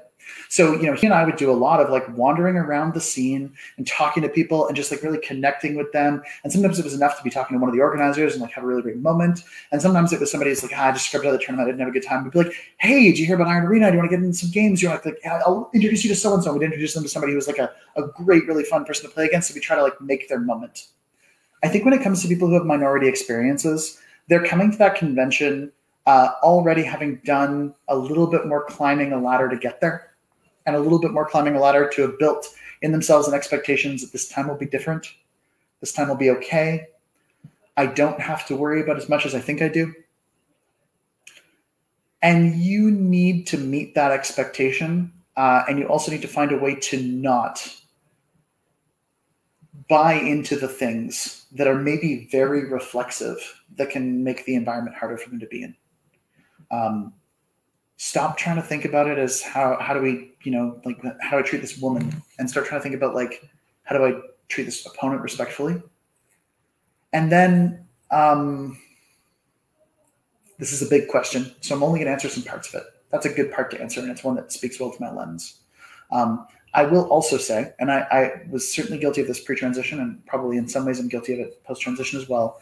Uh, the ways we have conversations in the gaming industry, a sphere primarily dominated by a particular type of men, um, don't always invite people who uh, have a different experience there. They don't always um, give those people space to be and to feel safe. Um, I have definitely um, heard a lot of people use very, very transphobic and transmisogynistic um, language. Uh, and I've definitely heard people use a lot of really inappropriate uh, language descriptors and, and humor around um, things like sexual assault and things like women's bodies and women's experiences. I'm not saying you can't have fun, you can't laugh, and you can't joke around. I love all of those things from my communities. But when you're punching down as hard as you are, you're just not trying. You're not putting enough energy into it. And like we're creative, brilliant people who are great at the games that we play. Like you're playing the same list over and over again. You're trying the same matchup and you're just doing it because it feels easy and it's simple. And if someone told you it didn't it didn't win games anymore and wasn't winning tournaments, you'd change it, you'd adapt to it, you'd do a different thing. And what I'm telling you right now is the way that we're talking in these gaming circles don't win tournaments. They don't invite new people. They don't make people feel good. And it's just not worth playing them anymore. Yeah. So yeah, there's more there. Like there's a bunch more there, right? Like there's ways Mhm. that there's ways that we exclude people all the time. And some people are even invested in that exclusion, and some people just don't know how to fix it. Um, but for me, I think there's there's stuff we can do. There are tangible action items that can invite more women into these spheres. Yeah. Because they're like, you know, people love games. They're designed beautifully. And that's not a gendered experience. It, and it certainly doesn't have to be. You're right. that was uh, Yeah. Anyway, that's that's that is a heavy answer. You know, getting into whole big philosophical questions, stuff. so. All right, fine. Keep asking the big questions. Right, it's your show. exactly. Yeah. I'm in charge. Mhm. Yeah. Um, so we have another um, comment from Josh Jordan. So I will pull it up. We have an opponent is an opponent. They should be viewed as genderless. As a judge, I, I've personally had to deal with women being looked down on or mistrusted on rules just because of their gender. Not a good look. It's not. It's not a good look. You're you're absolutely right, Josh. And and you're right. Like, I mean. I'm going to spend a big part of the show talking about how important acknowledging my gender has been to my experience of coming out, and then also talk about how important it is to not acknowledge people's gender. But context, context is king here, uh, or queen, as the case may be. Uh, I'm not sure what the NB term for context being important is. Probably just important. Um, yeah, like don't don't treat someone don't treat some someone lesser. Don't treat someone with less respect because of something that they're presenting to you in terms of a, a minority or even a majority experience. Don't treat them as a worse version of someone else that you would treat with decency. Um, you know, if if there's something like don't you know if you're playing against somebody in a wheelchair, don't be like an opponent is an opponent, so I'm going to make them sit on the side of the table they can't sit on. Like figure out a way to flip your board. Like don't fail to accommodate people. Don't fail to acknowledge something obvious about them, Mhm. but do like you know be decent. be decent. Yeah, I'm. I'll take this moment to share a personal philosophy that I have. Um, it's it's it's gotten me through a lot of my life. It helps me a lot. It's um, don't be a dick. it's a very simple way to go about life. It's um, when you go to um, do a thing, you think about the thing, and then you think to yourself, could I be perceived as a dick if I do this? And if the answer is yes, and you still do it, I think you're being a dick. And like if someone says like, "Hey, you're doing a thing," and I think it's not okay, the reflex is to say, "Yes, it is," and that's kind of a dickish reflex. So maybe sometimes like listen to people who are being critical of your behavior and say like, "Okay, what?" And like sometimes they're wrong. Sometimes they're being hypersensitive, and that's a thing that happens. But a lot of the time, it's not going to cost you much to be able to sit back and say like, "Okay, are you right? Let's engage." Mhm. It's so important to consider just what you are saying is upsetting someone and causing a reaction, and it is important to address it. It doesn't, um, in that moment when someone's upset, it's not as important if you're right or wrong. It's you have upset someone, and you should get to the bottom of it. You should discuss it, figure it out, and you should do better. Yeah, or at least validate their feelings. That's Yeah. at least step one, right? I mean, that's that's conflict resolution 101 stuff. Mhm, definitely. We have a large comment here from Mark McWham, um, Mark McWarhammer Pants. Oh, good. Shows the whole thing. I'm glad. My experiences as a TO for Warhammer 40k, I have only ever seen women attend as a partner with their boyfriend, and they rarely know how to play. This is the only experience any of the 40k tournament goers have with women in the game. I try to get women to play, but they just have no desire to. And they don't even know anything of the gatekeeping at all. They don't have any desire to play. Any thoughts on getting women to even attempt to play? Sure. So, um, yeah, you're right that women in the gaming community is a bigger question than the way that I've presented it. Um, gatekeeping is a way that as gamers we can directly address our behavior to be more inviting to the women who've already stepped up to that conversation. But we talked earlier about representation, and um, a lot of women that I know and really have a lot of respect for were just so excited about the release of the Sisters of Battle range, um, the, the re-release of it, pardon me, because there had been such a long period of time where just like seeing yourself in the game of Warhammer was virtually impossible. Female Space Marines are a thing that a lot of women bandy about as like there are like 10 flagship factions this whole game is about and they're all genetically men and there's no women in that like this is a game for men by men about men and i think it's really really hard to sell someone on a game for men by men about men when they're like okay but like what what what kind of characters are there available if i'm like a like you know if i want to play something like as a woman what's what's an option for me and there have been women who've done some really cool reclamatory stuff in that space. They play like Tyranids and like sort of like hive mothers and like brood mothers and like those kind of things. Um, or they played like some of the slightly more mixed race alien figures. Um, but it's only recently that Games Workshop has done even a marginally good job of not having every single woman who exists in the game be hypersexualized and every single base version of something be a man. Um, that's an adjustment. Like that's a shift and it's a very recent shift, like a in the last handful of years shift. And it's a shift that's been met with a lot of positivity from women excited about seeing themselves better represented in a game or more excited about a game or seeing like a, a buff guard captain be a, a woman, like, you know, Yeah. appropriately figured and not over sexualized. Um, that's something there, you know, that we've seen a lot of excitement from. But the flip side of this, we've also seen some really, really intense vitriol, and primarily on the internet. Again, not necessarily in those friendly local gaming store spaces, but that vitriol is, you know, it, it lives and it, it breathes in the experience of the people around it. So if I'm a woman talking about Warhammer for the first time, you know, with somebody, I'm, I'm asking like, what, what's it like, right? And it's like a lot of things, and it's hard to talk about Warhammer without talking about the ways that it's it's a bros game in a lot of ways. Uh, and there's there's been a shift, but it's a slow and a gradual one. For one thing, 40k still talks about the empire of mankind, and in the late 80s, we shifted to saying humanity most of the time, or even in some cases humankind when it's necessary to classify that way. And it's very much talked about as that kind of a thing.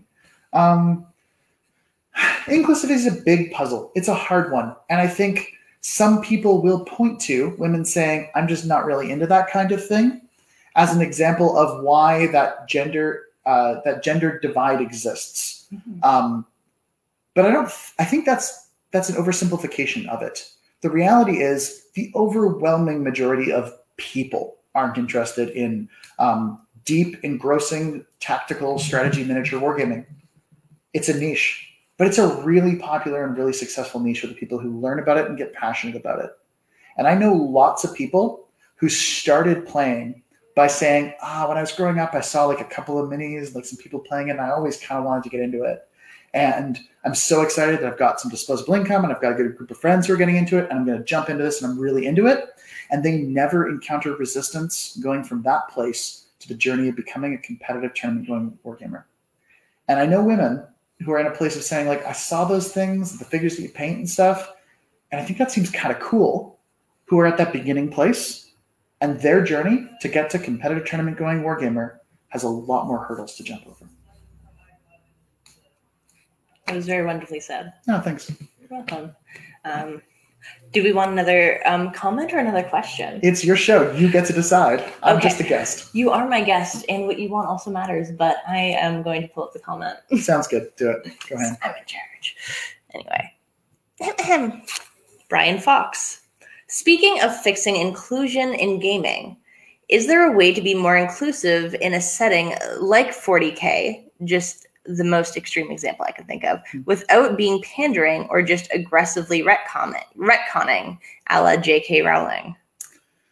I'm glad you brought up J.K. Rowling on the show about trans rights. Right? Um, That's why I was like, we're doing this comment. I've got a I've got a complicated relationship with Joanne these days. She's uh, she's been on the wrong side of history a couple of times on Twitter lately. Um, so without giving her more space than she deserves, because she's already got a billion plus dollar platform and she's uh, she's not probably something that needs to be the focus of the conversation. Um, is there a way that a world could be more inclusive to a variety of people, including especially women? Yeah, absolutely. Right? Like, could 40k not say the empire of mankind? Could it say humanity? Could Sisters of Battle be like a broadly seen, acknowledged, and respected faction that's given you know core codex treatment? Awesome. That's new and it's great and it's huge. And it has got so many women talking to me about like I'm just so excited to make an army now. And those are just the ones that talk to me, right? Like that's great. I bought a box. I was all over it.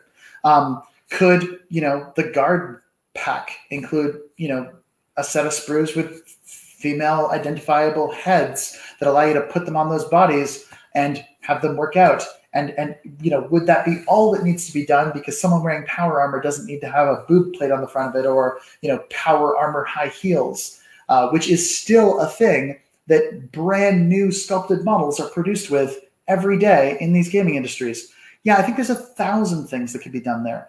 The resculpting of core Space Marines with Primaris Space Marines are an example of a gentle adjustment to when we made this, it was the 80s and things looked a certain way, and the technology has gotten better and the understanding has gotten better, and we can make these people look more like the, the beings they're supposed to be. We could do that with every female sculpt in the Games Workshop range and it's a it's a chore that should be undergone and could make things feel better. That's just the mechanical physical product in front of you.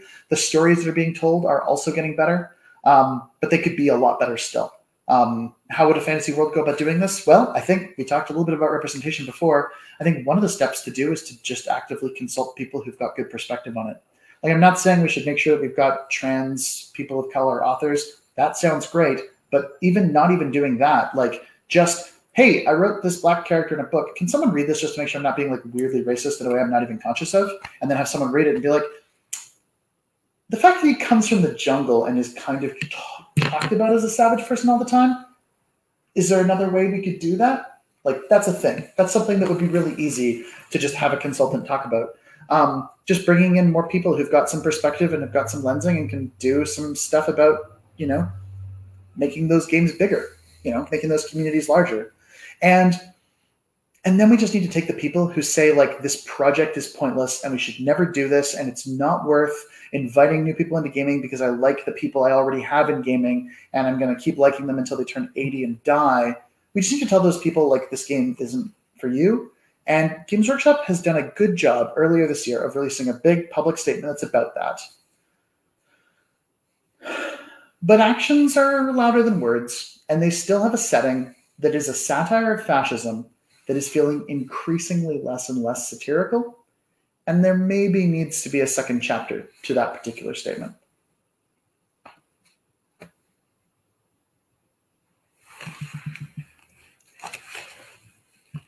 All right. Um, all right, so we're going to do one more question and then we're going, one, more comment and then we're going to hop back to the questions. So, um, Mark McWarhammer pants again. AOS is as has such a much better female present represented model range. Do you find more women play that versus 40k or other games with less representation? Okay, so AOS is short for Age of Sigmar, for folks who might not know, Thank which you. is a, um, a sort of descendant of Warhammer Fantasy Battle or Warhammer Fantasy, um, which is sort of the OG fantasy um, Tolkien-esque inspired uh, miniature game. Um, it's not the Lord of the Rings miniature game, but it's like it's in that fantasy world with elves and dwarves, etc. Uh, Age of Sigmar is a little bit more high fantasy, a little bit pulpier, and as Mark points out, it does have a better representation of women in the range. Uh, from the ground up, they made their flagship army um, has has representation from more than in fact two genders. There's non-binary gender characters who are talked about in the fiction, um, very briefly again, but representation matters, so it's cool that that's a thing that I can say out loud. Um, their their core range is about that. Do I see more women playing it? Yes. At a local store level, still not a lot of market penetration there. do I sell more of it to women than I do 40K as a percentage of sales? Um, yes, absolutely. Um, more women are excited to buy things that include their characters in it. And more women are excited to play a game in a world where there are women and are not hypersexualized, even if they're not playing with them, which is an interesting kind of insight. Because I'll see people say, like, oh, my brother's wife also plays and she has a whole army of dwarves and they're all men and she doesn't seem to care. And like, maybe, or maybe the way you're asking that question doesn't really give her an opportunity to express her caring. Or maybe she'd be even happier to know that there were options for people like her and that she belonged in that game. I, I, maybe not. Like maybe all those things aren't true, but I think those are steps that could include what representation looks like. And you know, this is this is a big topic and, and not necessarily your whole show's topic. So like we don't have to talk endlessly about representation. It's a bit of a passion of mine. I do want to bring more people into gaming. Um, but you know, it's yeah, it, it, being a passion of yours is exactly why I wanted you to talk about it. You're well, fine. Yeah, you're absolutely welcome to um, discuss and make words with your mouth. You're doing a good job, and I appreciate it. Thank you. The mouth words. They're my The mouth words. Did a whole background around it. Anyway. All right. We're gonna I think it's my turn. Probably. Because I, I, made you go like three times in a row. that sounds right. It does. 11, 12. All right. Um, do you feel like your transition has been public? Um, good question. In some ways, absolutely yes. Right. Um, I, you know, I made a like a big Facebook post to the 1,200 friends on Facebook that I have or whatever. Um, we've got like quite a few subscribers on my channel, Arcane Assist, and that was a conversation that was, you know, we took a hiatus. We explained the hiatus was basically about the need for transition. We're now taking a second hiatus because of COVID, but that's not really my fault. Um, and and that has been like that was something that I you know I talked about. I, I have been on podcasts with uh, with Jay Larson. He, he runs the Meta and asked me on an episode to talk about transition, my experience around that. I have I was on a charity stream for some some friends in the UK who were doing a charity fundraiser for mermaids, and you know when they asked, "Would you be willing to play some games with us on the stream?" I said, "Obviously and absolutely. Like this is a cause I can't say no to." Um, so not only is it something that I'm very passionate about, but I've been really, really happy and excited to be able to be like a very visible figure in the gaming community that I've had quite a few people reach out to me asking questions about. And that's because I put that out there. Like I'm not I'm not critical of that. I, I don't have any objection to it. I invite and I appreciate people asking me questions about like, you know, there's someone in my life I care about who's having some gender questions and I want to be a better ally to them. I myself am having some gender questions and I need a confidant to really bounce some of those experiences off. Or simply, I don't know another trans person other than knowing of you. Like in, in many of these cases, it's not even knowing you, it's knowing of you. Like it's knowing you as a figure in a community and being able to say, like, I want to know more. I want to be a better potential ally, but I have questions that I don't know how to ask, and I, I need help with that. And I, I, want to be that for people. Like I, I'm very happy to be that. So the question was my transition public. Um, some elements of transition are necessarily and needfully always private, right? Um, I, you know, you get asked some pretty personal questions, and I don't always answer those questions. Sometimes I gently deflect them and maybe educate why that's not a question that's really appropriate to ask. Um, but I think many elements of my transition have been quite public. Um, I think a lot of people are aware of what's happened for me. I mean, I think not only am I like a known name in the gaming scene, but I was I was a known name before with a, a now dead name. Like those things don't go away, and I don't want them to. I'm very proud of the fact that my transition gets to be something that allows me to do public good. It's a sort of service-minded perspective. Yeah, that's that is an awesome perspective to have, and I'm really glad that you have it. Me too. well, yes, of course you're. Glad. It was it was touch and go for a bit there because suicide rates are pretty high among trans people. For a while, I was the statistically most likely person to kill myself in a room. Oh, good. Yeah, that's just a, a little trans joke there. Slip them in from time to time. Yeah. Dark humor. It's like food. Not everyone gets it. All right. Um, we have some um, questions about Brawlmachine. Cool. Yeah, Brawl um, Machine is a slightly more introductory format, uh, designed in part by the Line of Sight guys who've done a lot of great work around it. It's mostly been beta tested on a digital format for playing Warmachine because a lot of people are playing Warmachine digitally, but it's a bit of a cumbersome game to play digitally. So Brawlmachine scales those things down pretty aggressively, and it's kind of a brand new game existing within another game space. Uh, as a result, there's a lot of things in it right now that are kind of vaguely broken, and they're working really, really hard to tune those elements. Um, I think it's a great way to play on War Table if you're a Warmachine player and you're keen about getting your doll itch on, which sounds like something that I don't mean it to be. Uh, if you're excited about playing some tabletop games, definitely check out Brawlmachine. It's cool, it's fun, and it's worth worth trying. If you don't know what I'm talking about at all, because you're not a Warmachine player or a miniature gamer or anything like that, um, some people like uh, games that let them use toys, and sometimes it's better to use fewer toys because then you can clean them up more easily. Hooray! All right. All right, got the doll itch um, scratched, and we're going to carry on. Doll itch. Yeah, I said that out loud. I hope this a meme.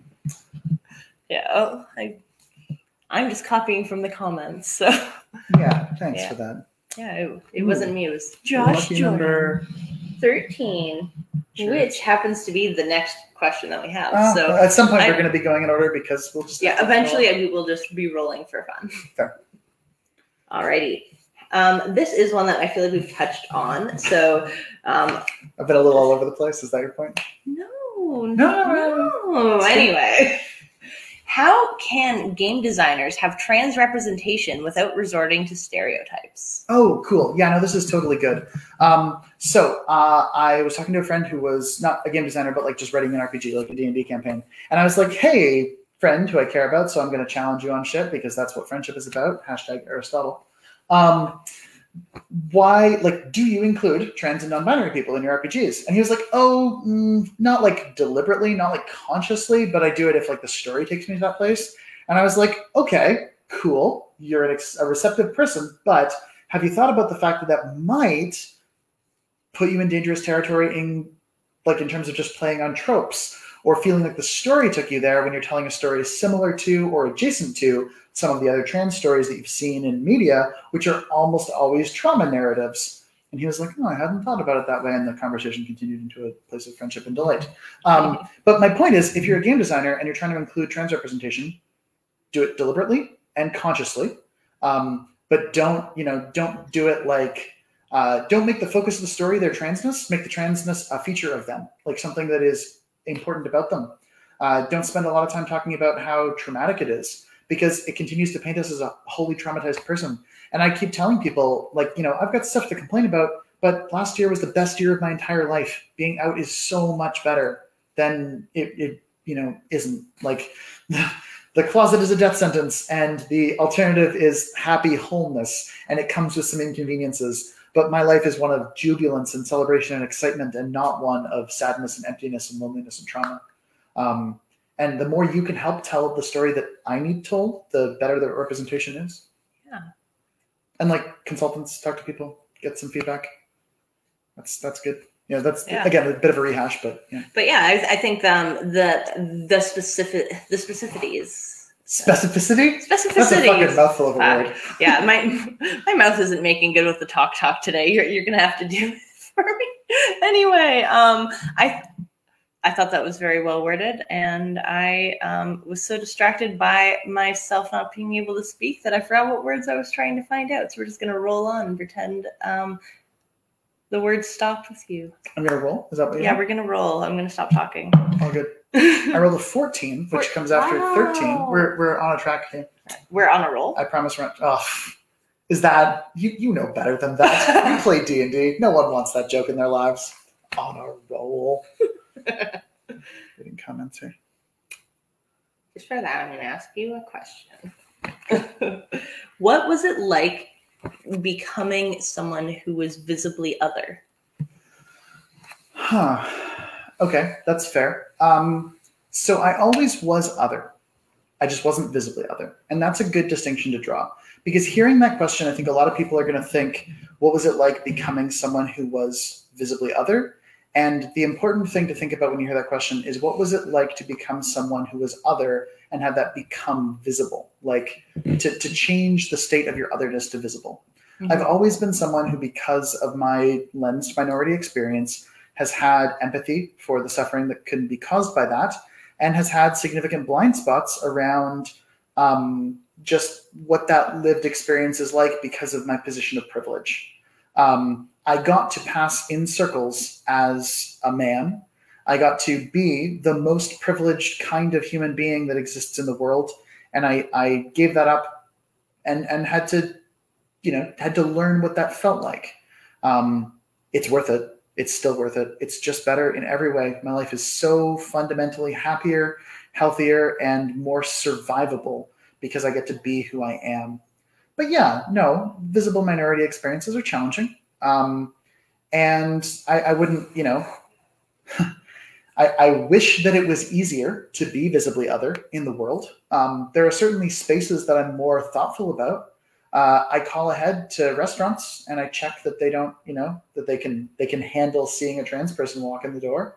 Um, and I, I, definitely find locales and places where I've gone a couple of times and introduced myself and things feel a bit more familiar. And I'm attentive to those behaviors. And I really do try hard to positively review and single out establishments and businesses that are respectful of transness. I don't I don't do the thing where I give like one star reviews to places who just like people who just don't quite get it or don't really do that work. But I will say in a five star review of a restaurant, I went here. I'm a visibly trans woman. I went with my wife, so there was obvious queer representation. It was clearly a romantic dinner. They were respectful. They were thoughtful. They seated us nicely. They handled things with grace and kindness. And my server was so and so, and you know she was amazing. Like she she was great with us, and it was it was a lovely experience. And that's not a guarantee for someone like me, so I really appreciate that. And I I try to do that kind of advocacy because I feel like um, it you know people don't necessarily get acknowledged for being respectful of people who are visibly other. And I want to encourage that kind of empathy in the world. Um, but yeah, no, it, it, changed changed my way of behaving. I used to walk in that door without thinking once, or or even you know considering that I would be anything but treated as the most important customer. And now I know I'm not, and that means that I don't take it for granted anymore. Yeah. Oh, the uh, the the calling ahead to a restaurant is something that I never considered being an action. Yeah, I, I, you know, one of the things you, you, you pointed out the like, you know, the change to being visibly other, and I'm, I guess I'm sort of talking a little bit about like the experience of being visibly other. But I know about that thing because I do consider it action because it's a change in behavior, mm-hmm. and so many things are changes in behavior now, like I have to think really hard about how I look in the mirror and how that's going to feel for the other people around me before I walk out of a hotel room at a convention. So I get up 20 minutes earlier than the other people in the room and I work hard about it. And sometimes that includes putting on makeup. Sometimes that includes just making sure that I'm presentable in a different kind of way because I know that I am every trans person that that person has ever met in a moment sometimes. Mm-hmm. And for me, I do that interaction with a human being 60 or 70 times a day but for them, that was the first trans person they ever met, and they need they need to have that those yeah. those resources and those tools. I need to be the best kind of advocate in those moments. Mm-hmm. So you know, being part of a visible minority means I need to be ready to defend my right to be all the time, but it also means I need to be ready to um, make the world better for people like me all the time. Yeah. And I've heard people um, in in regard to this topic say that we we shouldn't have to be on edge or we shouldn't have to advocate, we shouldn't have to educate. And it's just yes. In an ideal world, this show wouldn't have to exist. In an ideal world, I wouldn't have to explain to someone why my pronouns are a thing. I could just be like, oh, non binary. And they'd be like, okay. Or I could just they, them, or whatever. I can just do a quick little tap my pronoun button and they figure it out and everything's good. But most of the time, people are going to ask me about it. People are going to just want to find out as much as they can. And it's a combination of like just genuine ignorance of mm-hmm. just like like I've never heard that before and I need it explained. And then it's sometimes people have their remarks and their things to say. And it's about navigating around that. And um, I, I i try to pick the genuine moments when you can tell that someone really wants to learn Hmm. instead of someone when they scoff when they ask. Yeah, I, I I mentioned that whole like notion of like sixty times a day, and like it's not every day, but some day, like especially with COVID, it's not every day. But there are some days where I'm like I'm a front facing you know staff member in a business that you know you know we have maybe three or four hundred regulars, people who would have known me on a first name basis, and I had to over the course of a year have a coming out conversation with nearly every single one of them. Yeah. um, partly because people are really really bad at like discussing transness so like Mm. it, i felt like it would do it it would disseminate in the community but it just kind of didn't people were like well i just didn't want to tell anybody i was like fuck like please just help me um, which is fine like that's not that's not anything yeah, and, but- and that's something. oh, yeah sorry no after you Oh, um, I was going to say a lot of people um try to um think like um other othering language is that that's not a slur. It's like a bad word. Like you like you know Rebecca's a transgender. Like like they whisper it and they act like like you can't say it, even though it's just like like like oh Bob is black. That's a fact about Bob. You can you you know, and it's not bad to say it. It's if you're saying it in a bad way, like oh you know Rebecca then then yeah, of course you're you're um you're doing that be a dick thing I, I warned about earlier. yeah don't uh, don't do that Mhm. um yeah no like othering is is um it's complicated and it's i don't know everything about it and i spent a long time not having to think about it. Uh, and having to think about it now has, has changed things for me. You look like you wanted to address a comment?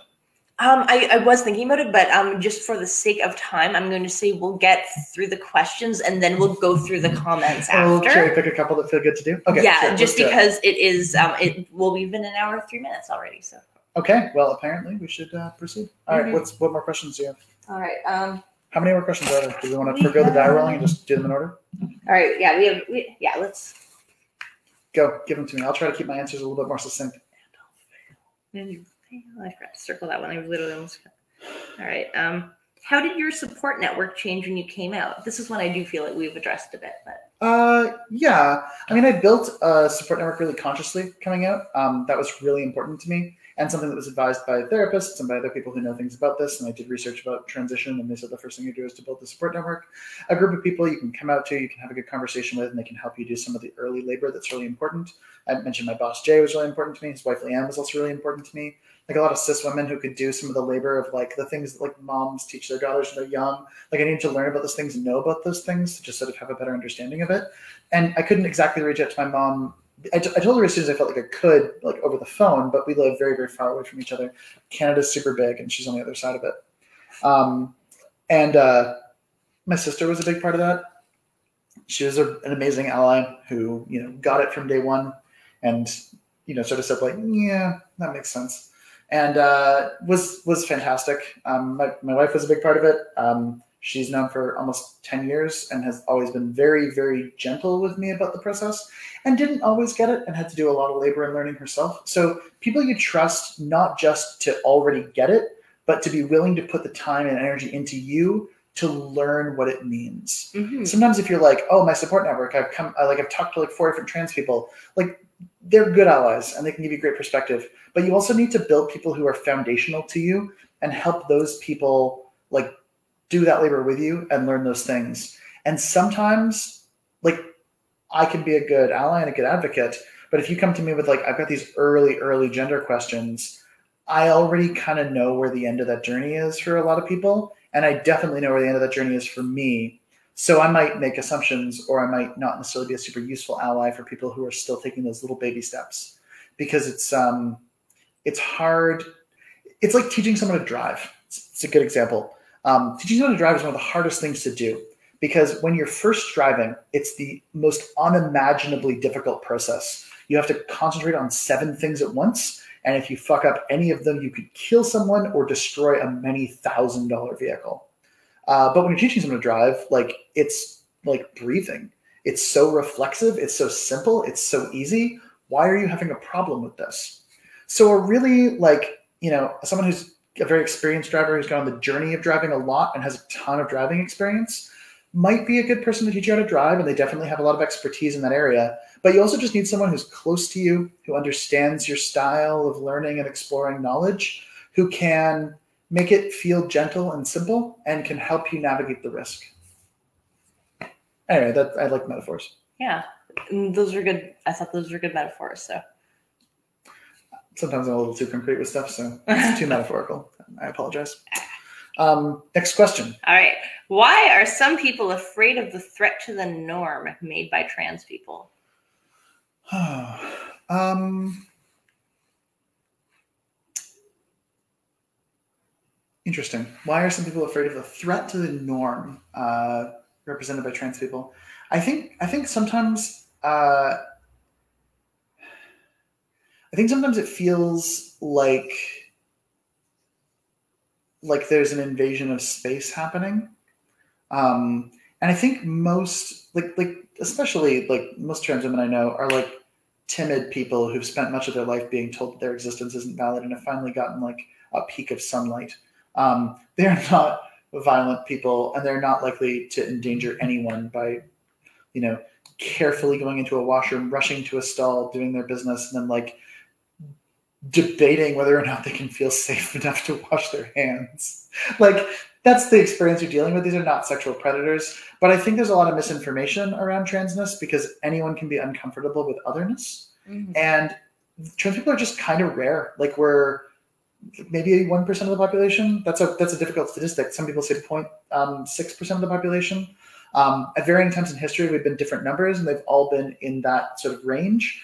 Um, and it's but like it's hard to know how many trans people there would be if being trans wasn't so traumatic.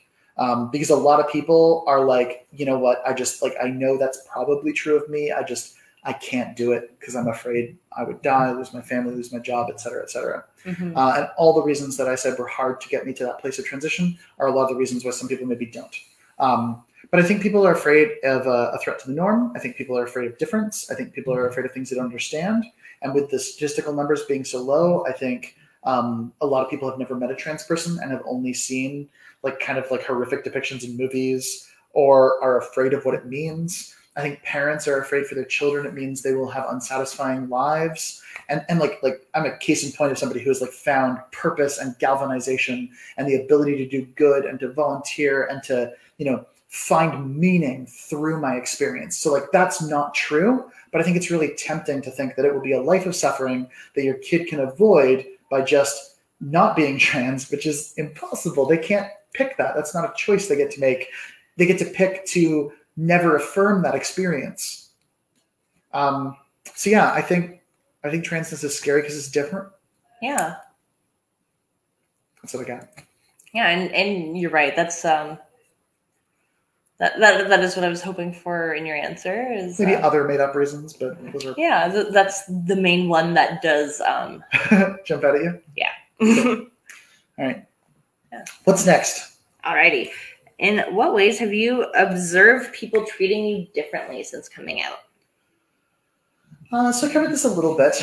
Um, I found some some surprising allies, um, like cis women or sometimes other queer people. Uh, like because I'm visibly queer in a way that I wasn't before. I think some people have been like, "Oh, sweet, another queer person," right? Like um, uh, Elizabeth, who's a, a Warmachine player, um, found me at Warfare Weekend and gave me a like like woman in women in Warmachine badge that was like a small number. These were printed that were like like the sort of thing that you stitch to a bag. And she like kind of she's like I had one of these, like I had an extra one. And when I found out about you coming out, like I wanted to like track you down at the show and like give it to you. And like I just about lost it in tears. Like I was like barely holding it together. And I think I was like in the middle of a game of Twilight Imperium. And it was like my turn, and she gave it to me, and I was just like holding on just barely Oh, but um like surprising allies people who just like see you differently and they just like they understand because they have some lens of empathy or some experience of otherness or queerness or a way that they know that like you know they, they see just a little bit deeper into who you are because of that. And that's, that's some of my favorite experiences. Um, i also you know i've i've i've had less positive ones. Um, transphobia is often subtle. Like you know people find a reason why you're not invited to a thing or they just sort of forgot to include you in something um, or they I've, I've actually i've had people think that i was less good at Warmachine because i'm a woman now which is really funny. Like i went to a convention and just like steamrolled five people in a row because they're like oh yeah okay. And like i heard you spend a lot of time focusing on that transition. And i was like no let's, let's, let's don't go away but whatever. Um, and and like so you know experience is different. And then I've had people who are just like, I know I still like it and I know you're still the same person. I don't get this and I don't understand it. And I kind of want to understand, but also it feels like it's going to be a lot of work. So I don't necessarily want to understand. Like you get that kind of half measure. And I try really hard to get those people on board, but you know, it doesn't always happen. You, you lose friends over it. And, and for some reason, just like certain types of people's existence has become a political issue for some people. And I have had very passionately religious people on both sides of this debate come to me. I've had people say, like, listen, I'm a very, very devout religious person, and you know, the Bible said men shouldn't wear women's clothing, but I believe you when you say you are genuinely a woman, and I know that like has a plan for everyone, and um, yeah, I accept your transition as a necessary part of that experience, and I I want to understand it better because I want to see that divinity in everyone. And I think that's beautiful. And I have had people say, like, well, obviously, you know, I'm not okay with this part of you because you know I'm religious. And I, I, I, you know, having been met